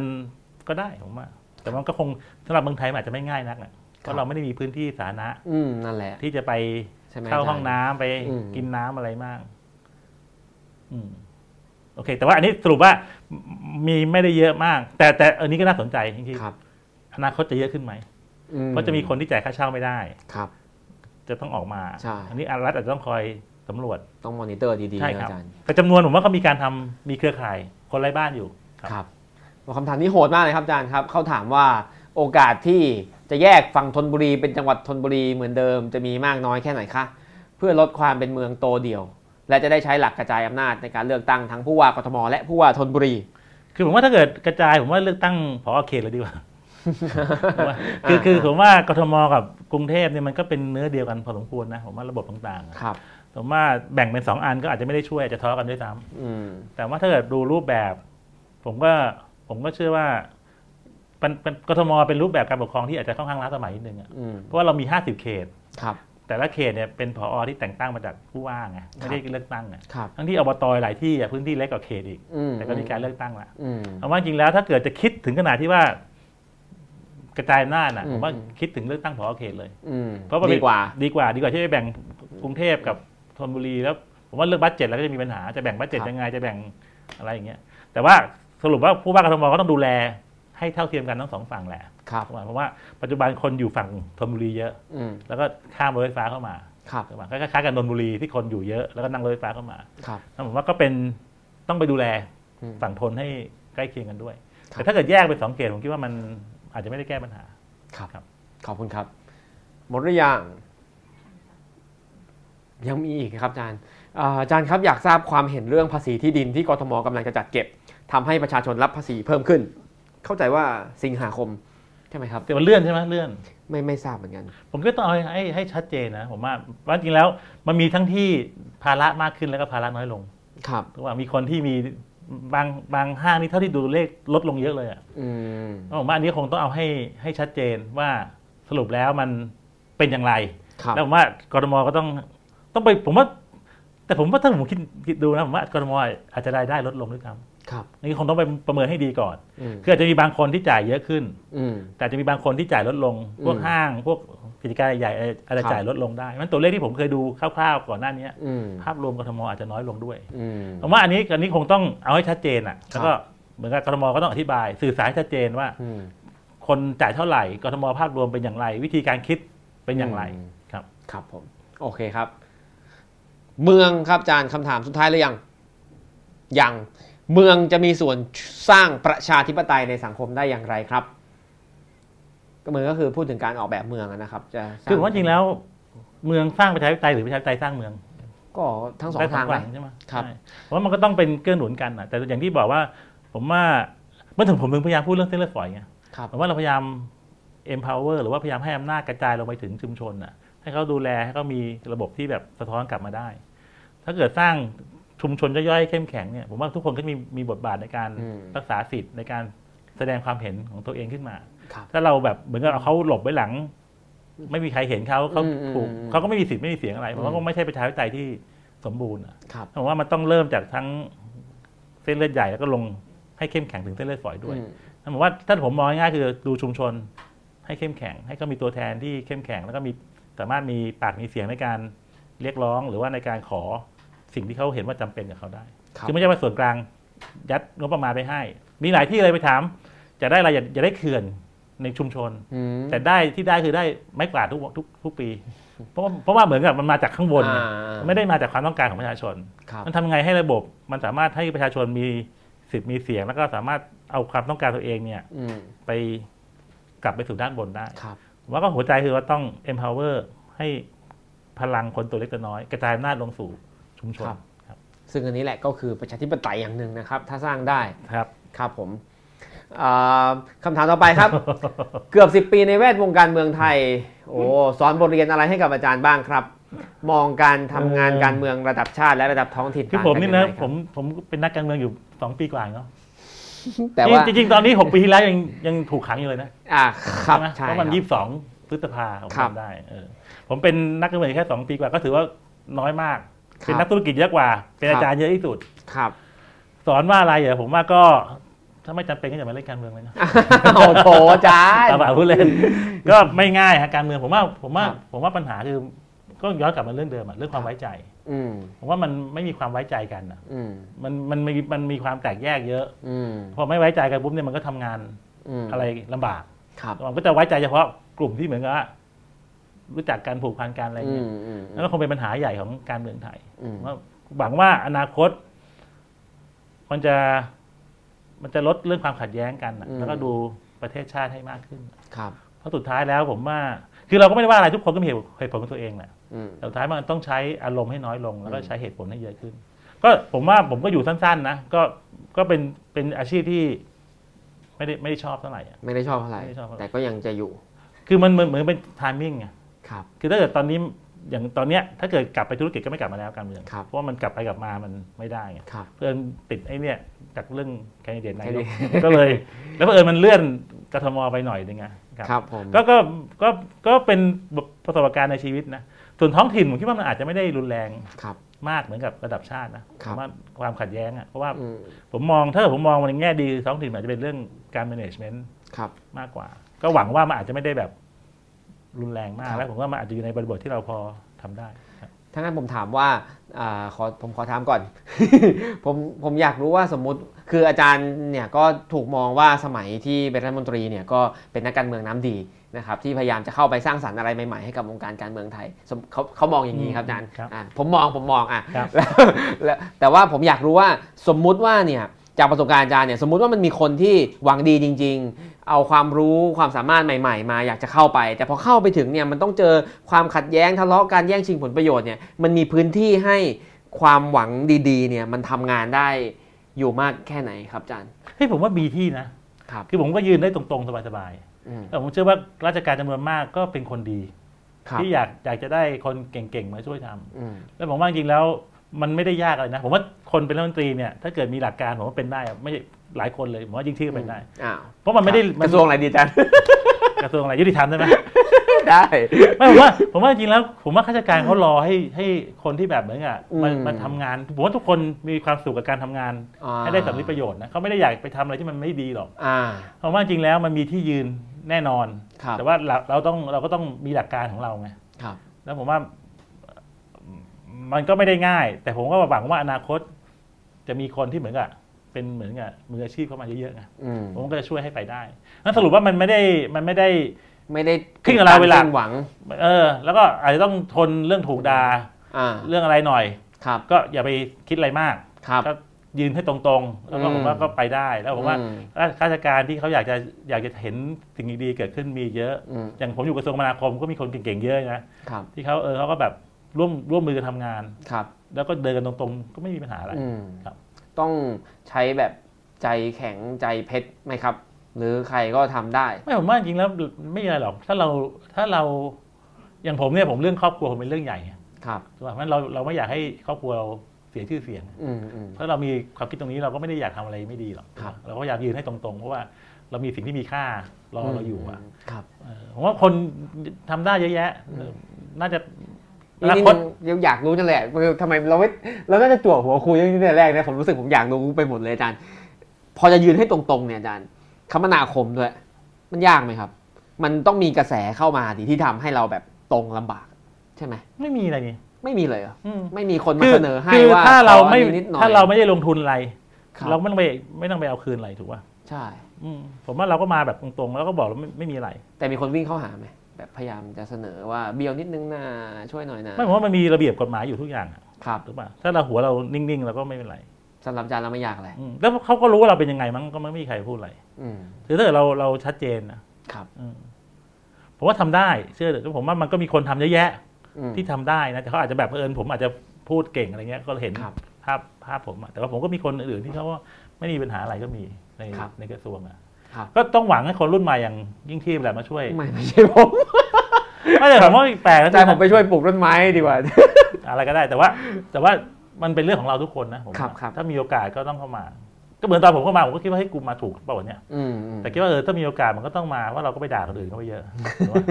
ถ้ามีโอกาสมันก็ต้องเออลองทำดู อ่า ผมคิดว่าก็ทำได้แหละมันก็ไม่ได้ไม่ได้ลำบากอะไรหรอก ครับผมขอบคุณครับอาจารย์ผมว่าคุยเรื่องเราจั่วหัวคุยเรื่องนี้แรกเลยว่า ครับคำถามต่อไปครับ อาจารย์ครับ โอ้พักเพื่อไทยเป็นพักการเมืองที่ใหญ่สุดในประเทศไทยตอนนี้มีสสเยอะที่สุดครับ มีฐานเสียงเยอะจากแคนดิเดตนายกของพักทำไมอาจารย์เลือกลงอิสระครับทำไมอาจารย์ไม่ลงกับเพื่อไทยแล้วครับ ไม่ผมก็มองในแง่ของการบริหารจัดการอะผมเชื่อว่า การเมืองท้องถิ่นเนี่ยมันไม่ได้เป็นเรื่องเชิงเชิงพักอ่ะ ครับ มีเรื่องการดูแลคนทุกคนในกรุงเทพแต่วันนี้ผมว่าอย่างที่บอกการเมืองมีเรื่องความขัดแย้งเยอะ อืม แต่ว่าถ้าเกิดเราไปลงในนามพักซึ่งมันก็มีข้อดีนะเพราะมีฐานเสียงแล้วอยู่อะแต่ผมว่ามันก็จะมีความขัดแย้งตามมา อืม มันจะคงไม่ได้คุยกันเรื่องนโยบาย ครั แต่ บ มันจะคุยเรื่องความขัดแย้งซะเยอะไง อื ซึ่งผมว่ามันผมก็ผมว่ามันเสียเวลาไง เหนื่อยเน โอ อะ เคในในในระดับชาติอะระดับใหญ่ ครับ ต้องเป็นพักเพราะว่ามันเป็นเรื่องเชิงยุทธศาสตร์ใหญ่เรื่องนโยบาย ครับ แต่ว่าระดับระดับท้องถิ่นเนี่ย ผมในในความคิดผมอาจจะผิดก็ได้นะผมคิดว่า ถ้าเราลงอิสระเราสามารถให้บริการรับใช้ทุกคนได้ ครับ แล้วไม่ต้องมาเสียเวลาทะเลาะกันเรื่อง เรื่องความขัดแย้ง ระดับสูงกว่าการบริหารกทม แค่นั้นเอง ม ซึ่งอาจจะผิดแล้วก็อาจจะเหนื่อย ผมก็เพราะรู้เลยว่ามันไม่มีฐานเสียง อืม ว่ามันก็มาตัวคนเดียวเลยอะ ครับ ก็ก็ก็อาจจะเป็นการตัดสินใจที่ผิดแต่ผมคิดว่าในแง่ของเชิงบริหาร ผมเชื่อว่าอย่างเงี้ยมันก็เป็นรูปแบบที่ที่เป็นไปได้ผมว่าต่างประเทศก็มีเยอะแยะ อืม เราจะเห็นนายกรัฐมนตรีของหลาย ๆ เมืองที่เขาก็เป็น ครับ อิสระก็ก็เป็นไปได้ ก็เป็นสไตล์ของอาจารย์เองมากกว่า ใช่ใช่แล้วผมก็แฮปปี้นะครับ คือว่าเราก็ลงไปแล้วก็เราก็เออลงไปดูเราก็ไม่ต้องบอกว่ามาจากพรรคไหนแล้วก็ค่อยมาช่วยคนอะไรอย่างเงี้ย ครับ ก็แต่อย่างที่บอกอ่ะมันก็ถูกผิดเราก็ไม่รู้ ครับ แล้วก็มันก็อาจจะได้เฉพาะการเมืองท้องถิ่นว่า อืม การเมืองระดับใหญ่มันไม่ได้ ครับ ครับ ครับ ขอบคุณครับคำถามหมดหรือยังนะอ่าในฐานะประชาชนที่เคยทำงานการเมือง ช่วงสั้นๆครับ อยากถามความเห็นอาจารย์ว่าพรรคการเมืองเหล่านี้ควรจะปรับตัวอย่างไรนี่เขาถามการเมืองภาพใหญ่ละอ่าพรรคพรรคการเมืองเหล่านี้ควรจะปรับตัวอย่างไร เพื่อให้ทำงานได้เต็มศักยภาพมากขึ้น ทางพรรคเพื่อไทยอนาคตใหม่และประชาธิปัตย์ครับ ผมว่าก็ไม่คงไม่พูดถึงพักแล้วกันนะ เพราะว่าเราก็ไม่รู้พักอื่นเข้ามา ครับ ก็คือเอาภาพรวมๆอ่ะผมคิดว่ามันก็คงต้องสำหรับผมเนี่ยผมคิดว่ามันต้องเรียลลิสติกอ่ะคือหมายว่ามันต้องเป็นต้องมีทางออกที่มันเป็นเป็นรูปธรรมอ่ะ อืม ที่เหมือนกับมันจริง ๆ แล้วก็ตอบโจทย์ เพราะว่าผมว่าตอนนี้ปัญหามันเยอะมากถูกไหมเพราะฉะนั้นในแง่หนึ่งมันก็ต้องคิดว่าจะทำอะไรที่ให้เป็นรูปธรรม ในในที่เป็นไปได้ด้วยอ่ะ ครับ เพราะในแง่หนึ่งมันก็ต้องเดินคู่ไปกับเชิงอุดมการณ์กับเชิงคำตอบมันต้องเดินไปด้วยกันผมว่าวิธีทำคือต้องเอาคนรุ่นใหม่เข้ามาให้เยอะขึ้น อืม แล้วก็ต้องคิดเรื่องคำตอบ แล้วผมว่ามันมันมันต้องเป็นคำตอบที่มันเป็นไปได้ มีมีทางมี อืม มีคือไม่ใช่คำตอบที่เป็น new normal ที่อยู่ไกลมากนะ อืม คำตอบที่เป็น next normal เหมือนกับว่า ครับ คำตอบถัดไป อืม เป็นสเต็ปไปอ่ะค่อยๆทำไปก็เหมือนกับการบริหารธุรกิจอะไรเงี้ยผมคิดว่ามันต้องมีโซลูชันที่มันพอเป็นไปได้ เป็นขั้นเป็นตอน ครับ แล้วก็ต้องมีคนรุ่นใหม่ที่มีแบบอินโนเวชันมีพวกนวัตกรรมอะไรเข้ามาช่วยคิดด้วย แล้วผมว่าก็อย่างที่บอกสุดท้ายก็กลับมาที่คำว่าความไว้ใจเหมือนเดิมอะ ครับ ผมว่าหัวใจของการเมืองคือความไว้ใจอะ อืม ว่าทำไงให้เขาเห็นว่าเราทั้งเก่งแล้วเราก็ดีด้วย ครับ คือเราไม่ได้ทำเพื่อประโยชน์ของพรรคเราเองเราทำเพื่อประโยชน์ของคนส่วนรวม ครับ แล้วเราก็เจ๋งจริงคือเรามีคำตอบให้ประชาชนจริงๆอะ อืม ผมว่าสองอันนี้คือคือคีย์เพราะพอมีความไว้ใจปุ๊บเนี่ย ผมว่านั่นคือหัวใจของการเมืองเลย เพราะเขาไว้คุณไว้ใจปุ๊บเนี่ยคุณก็กล้าที่จะเลือกเขาอะ ครับ แต่มันก็มันก็ต้องประมาณนี้ อืม แล้วผมผมก็คิดว่าอย่างนี้ อย่าไปปลุกเร้าเรื่องอารมณ์ความรู้สึกมากนะ อืม ผมว่าที่ผ่านมาแบบเหมือนกับเราการเมืองจะใช้เรื่องอารมณ์ อืม ปลุกความรักความเกลียดเนี่ยเยอะไง อืม ซึ่งอันเนี้ยในระยะยาวผมว่ามันไม่ค่อยดี อืม มันทำให้เราไม่ได้ใช้แบบความคิดด้านด้านเหตุผล ครับ มันอย่าไปอย่าไปปลุกเร้าเรื่องความเกลียดความชังอะไรเยอะ อืม ผมมาคุยกันด้วย นโยบายเรื่องหลักการ อืม ลดความเกลียดชัง อืม เพราะสุดท้ายแล้วผมว่าทุกคนก็ผมก็น่าจะมีเจตนาที่ดีอะแต่อาจจะคนละรูปแบบเนี่ย แต่ว่าผมว่าหลายที่ผ่านมาในการเมืองบางทีมันชอบปลุกเร้าอารมณ์ ครับ เพราะว่าต้นทุนมันถูก อืม แล้วมันติดนาน อืม นะถ้าคุณทำอย่างลิงกี้ถ้าเกิดคุณเกลียดผมเนี่ย ครับ คุณจะเกลียดไปนานเลย ครับ ถูกไหมเพราะว่าเหมือนกับลงทุนให้ใครเกลียดคนทุกคนแล้วมันก็จะเกลียดไปนานอ่ะ มัน ครับ ก็จะแบบเหมันก็อยู่นาน ครับ แต่ว่าอนาคตต้องลดตรงนี้ลงเรื่อง อืม อารมณ์อะนะแล้วก็ใช้เหตุผลคุยกันให้มากขึ้นก็หวังว่าแต่มันคงยากว่ะ ครับ ใช่ไหม ตอนนี้ยังดูไม่มีทิศทางเป็นอย่างนั้นสักเท่าไหร่ ครับครับมัน ครั ก็ บ เนี่ยก็มีแต่ทะเลาะกันบางทีทำให้เหมือนกับเบื่อกันไงอย่าง ครั ที่ บ บอกไงเพราะว่ามันเป็นเรื่องความขัดแย้งอะไรบางทีไม่ใช่เรื่องเนื้อหาที่แบบจะมาช่วยประเทศชาติอ่ะมันเป็นเรื่องทะเลาะเรื่องอดีตเรื่องความเกลียดชังอะไรเงี้ยซึ่ง ครับ บางทีมันก็ผมว่าคนหลายคนก็จะเบื่อเหมือนกันนะถ้า อื จะ ม เข้ามาในวงการเมือง ใช่ครับ ครับผม ครับ เหลืออีกสองข้อเองครับอาจารย์ เราไปเร็วขึ้นนิดนึง อาจารย์เป็นหนึ่งในคนเสนอเรื่องรถไฟความเร็วสูง ผ่า คน รับ ไปหลายปีโจทย์นี้ยังเปลี่ยนไปไหมครับ เพราะว่าโลกเปลี่ยนไปเยอะแล้ว ยังยังมีประโยชน์อยู่ไหมครับ ถ้าใครจะสร้างรถไฟความเร็วสู ผ ง มก็ยังเป็นไปได้นะผมก็ยังดีแต่ว่าอย่างที่ผมเสนอนะเราเสนอเป็นโดเมสติกเป็นหลักก็คือ ครับ เชื่อมในประเทศใช่ปะเชื่อมเรื่องการเดินทางในประเทศ ครับ ซึ่งมันก็จะมาช่วยเรื่องจังหวัดเล็ก อืม ๆย่อยๆตามทาง ครับ มันก็ยังเป็นไปได้แล้วก็ผมว่าต้นทุนก็ให้ถูกลงด้วยซ้ อืม ำถูกป่ะแล้วอนาคตผมว่าอย่างเครื่องบินเอง มันก็ได้เป็นโหนด ครับ ใหญ่ ๆ แต่รถไฟมันจะลงรายละเอียดได้ ครับ ผมว่าก็ยังเป็นไปได้ แต่ว่ารูปแบบที่เราเสนอคือเราไม่ไปวิ่งข้ามประเทศไปถึงจีนอะไร อืม นะเราเราเสนอว่าเป็นการเชื่อมโยงถ้าถ้าถ้าความเจริญในแง่ของในประเทศไทยก่อน ครับ ครับ ครับผมอ่าคำถามข้อสุดท้ายครับ สุดท้ายแล้วเหรอ ครับผมอาจารย์อยากตอบเพิ่มไหมครับ เดี๋ยวผมถามให้ เออไม่เป็นไรครับ อ่าอาจารย์อยากให้แนะนำหนังสือสำหรับนักอ่านหน่อยครับ เพื่อทำความเข้าใจสถานการณ์ช่วงปีนี้แล้วก็ปีหน้าครับผม โอ้โห ซึ่งท้าทายเหลือเกิน หรือหรือบทความหรืออะไรก็ได้ครับอาจารย์ที่อาจจะเป็นประโยชน์ เพราะว่าหนังสืออาจจะยังพิมพ์ไม่ทัน สถานการณ์มันเปลี่ยนเร็ว ออใช่ใช่แต่ผมบอกเลยนะ ผมไปเดินไปดูหนังสือควักคิโนเปิดเดี๋ยวผมไปเดินไปดูก่อนเลย ครับ แล้วผมว่าทุกเล่มที่มีตอนนี้มันไม่ไม่สอดคล้องนะ ไม่ทันแล้ว เพราะว่าเพราะว่าโลกมันเปลี่ยนเร็วมากหรือเปล่า ครับ เป็นหนังสือที่เขียนไว้ก่อนโควิดเนี่ย อืม ไม่อยากหยิบมาอ่านเลยอะ อืม เพราะว่าเหมือนกับว่ามันไม่ได้พูดถึงโควิดใช่ป่ะ ครับ มันเราอ่านมันเหมือนกับมันล้าล้าสมัยได้บ้างนะ อืม นะแล้วเราโอเค แต่ถ้าเกิดจะให้แนะนำใช่ไหมผมว่าผมชอบของไอ้ไอ้ฮารารีนะ21 lesson for 21st century ครับ ก็ผมว่าเล่มนี้ก็ดีคนยังประยุกต์ใช้ได้อยู่ แล้วเขาก็มีออกบทความมาหลายอัน เกี่ยวกั ครับ บ เรื่องโควิด เรื่อง อืม ประชาธิปไตยเรื่องเผด็จการกับโควิดอะไรเงี้ย ครับ ก็แนะนำเล่มนี้ครับ 21 lesson ครับผม for 21st century แล้วก็ผมว่าวงการหนังสือก็จะเปลี่ยนไปนะ ครับ เพราะว่าพอโควิดมาหลายเรื่องมันก็จะไม่เกี่ยวข้องแล้ว หนังสือก็จะล้าสมัยไปเลย อืม อย่างไปเดินเนี่ยจริงๆเออไม่ไม่ได้ซื้อเลยนะแปลกมากเลย ครับผม เพราะว่ามันไม่มีเรื่องที่เกี่ยวกับโควิดนะเราอยากจะรู้ว่าเฮ้ยเนี่ยเอออ อ่านี่นะครับมีรูปให้ดูด้วย อ่า นะครับ โหเร็วมากเลย ครับเผื่อใครที่ หนังสือในดวงใจ ไปตามหาซื้อได้ ครับ ที่ไหนไม่บอกเพราะว่าเดี๋ยวจะเป็นการโฆษณา มีแปลด้วยนะ อ่ามีแปล เอ้ยมีแปล ด้วย ยัง ไม่มีแล้วครับ มีแล้วใช่ มี ไหม คนพยักหน้า ใครอ่านแล้วบ้างนี่อ่านบ้างยัง มีคนอ่านแล้วด้วยนะครับ ก็ ครับ ขอบคุณอาจารย์ที่แนะนำให้พวกเรานะครับ ครับ ก็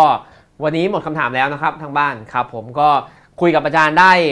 หลากหลายรสชาติมากนะครับ แล้วก็ได้มุมมอง แต่ดูหน้าคุณ ล ไม่ กล ค่อยเชื่อผมเลยอ่ะจริง เหรอครับ ๆคุณแบบ question mark เต็มหน้าคุณเลย อ๋อ เจอคำถาม เป็นเป็นหน้าที่ครับอาจารย์ อ๋อ หน้าที่พิธีกรต้องถามไปให้สุดว่าอืมพูดพูด อ๋อ แบบลอยหรือเปล่า หรือว่ามีหลักฐานอะไรหรือเปล่าครับ แต่ผม อาจารย์ หลายอันผมก็ไม่มีคำตอบให้นะผมคงต้องไปดูให้ละเอียดขึ้นอย่างเรื่องผังเมืองอะไรเงี้ยเออ ครับผมครับ ก็รู้สึกว่ายังมีจุดอ่อนที่ต้องไปปรับปรุง ครับผ ส่วน ม ตัวผมอยู่ แต่ผม ครับ คุยคุยกับอาจารย์แล้วผมได้มุมมองหลายอย่างมากครับอาจารย์ ครับ เพราะว่าอ่าผมเห็นว่าอาจารย์เนี่ยใช้คำอธิบายทางวิทยาศาสตร์ เข้ามาอธิบายปัญหาทางสังคมศาสตร์ได้อย่างน่าทึ่ง ๋อ เช่นอาจารย์พูดเรื่องแรงเฉื่อยอะไรอย่างเงี้ย ที่ทำให้ new normal มันไม่ได้เปลี่ยนขนาดนั้นอะไรเงี้ยค ครั รับบ ซึ่ง ครับ ผมคิดว่าดีนะครับ แล้วก็อ่าเป็นประโยชน์สำหรับคนที่เรียนเฉพาะสังคมศาสตร์มาอย่างผ อ๋อ ม ครับ ซึ่งอาจจะตามไม่ทันอ่าคิดแบบเป็นวิทยาศาสตร์ไม่ได้ แล้วพอพอฟังอาจารย์คิดแบบเป็นวิทยาศาสตร์เนี่ยก็รู้สึกว่าเออบางอย่างพอมันคิดแบบนี้มันเป็นเหตุเป็นผล ครับ มันชัดเจน แล้วมันก็อธิบายทางสังคมศาสตร์ได้ด้วย ครับ นะครับก็ยินดีที่ได้มี ยิ โอน ดี กาส ครับ คุยกับอาจารย์แลกเปลี่ยนกับอาจารย์แล้วอาจารย์ก็เอ่อเปิดเปิดโลกที่จะให้เอาวิทยาศาสตร์เข้ามาช่วยช่วยอธิบายตอบปัญหาต่างๆ ที่เกิดขึ้น ครับ นะครับ ยินดีครับ ก็ จริง วันนี้ขอบคุณทุกคนที่ติดตามมาตั้งแต่แรกจนถึงตอนนี้นะครับแล้วก็ขอบคุณอาจารย์ชัดชาติสิทธิ เป็น พันธ์ เกียรตินะครับ ผม ตื่นเต้นมากเลยรายการนี้โอ้โห สนุกมากครับอา ดู จารย์ เป็นแบบเออ ยินดีที่ได้คุยกับ กับอาจารย์ชั่วโมงกว่าๆครับ ติดตามรายการวันโอวันวันออนวันได้ใหม่นะครับ ตอนนี้เราก็หวังว่าทุกคนจะปลอดภัยในสถานการณ์โควิดนะครับ ทั้งปลอดภัยทั้งทางสุขภาพ แล้วก็ปลอดภัยทั้งทางเศรษฐกิจ ปากท้องชีวิตความเป็นอยู่ด้วยนะครับ เราก็จะพยายามกลับมาเท่าที่ได้นะครับ ตอนหน้าก็ยังมีนะครับวันโอวันวันออนวันจันทร์หน้าเจอกันใหม่ครับผมวันนี้ลาไปก่อนสวัสดีครับ สวัสดีครับ ครับผมขอบคุณอาจารย์ครับผมขอบคุณครับ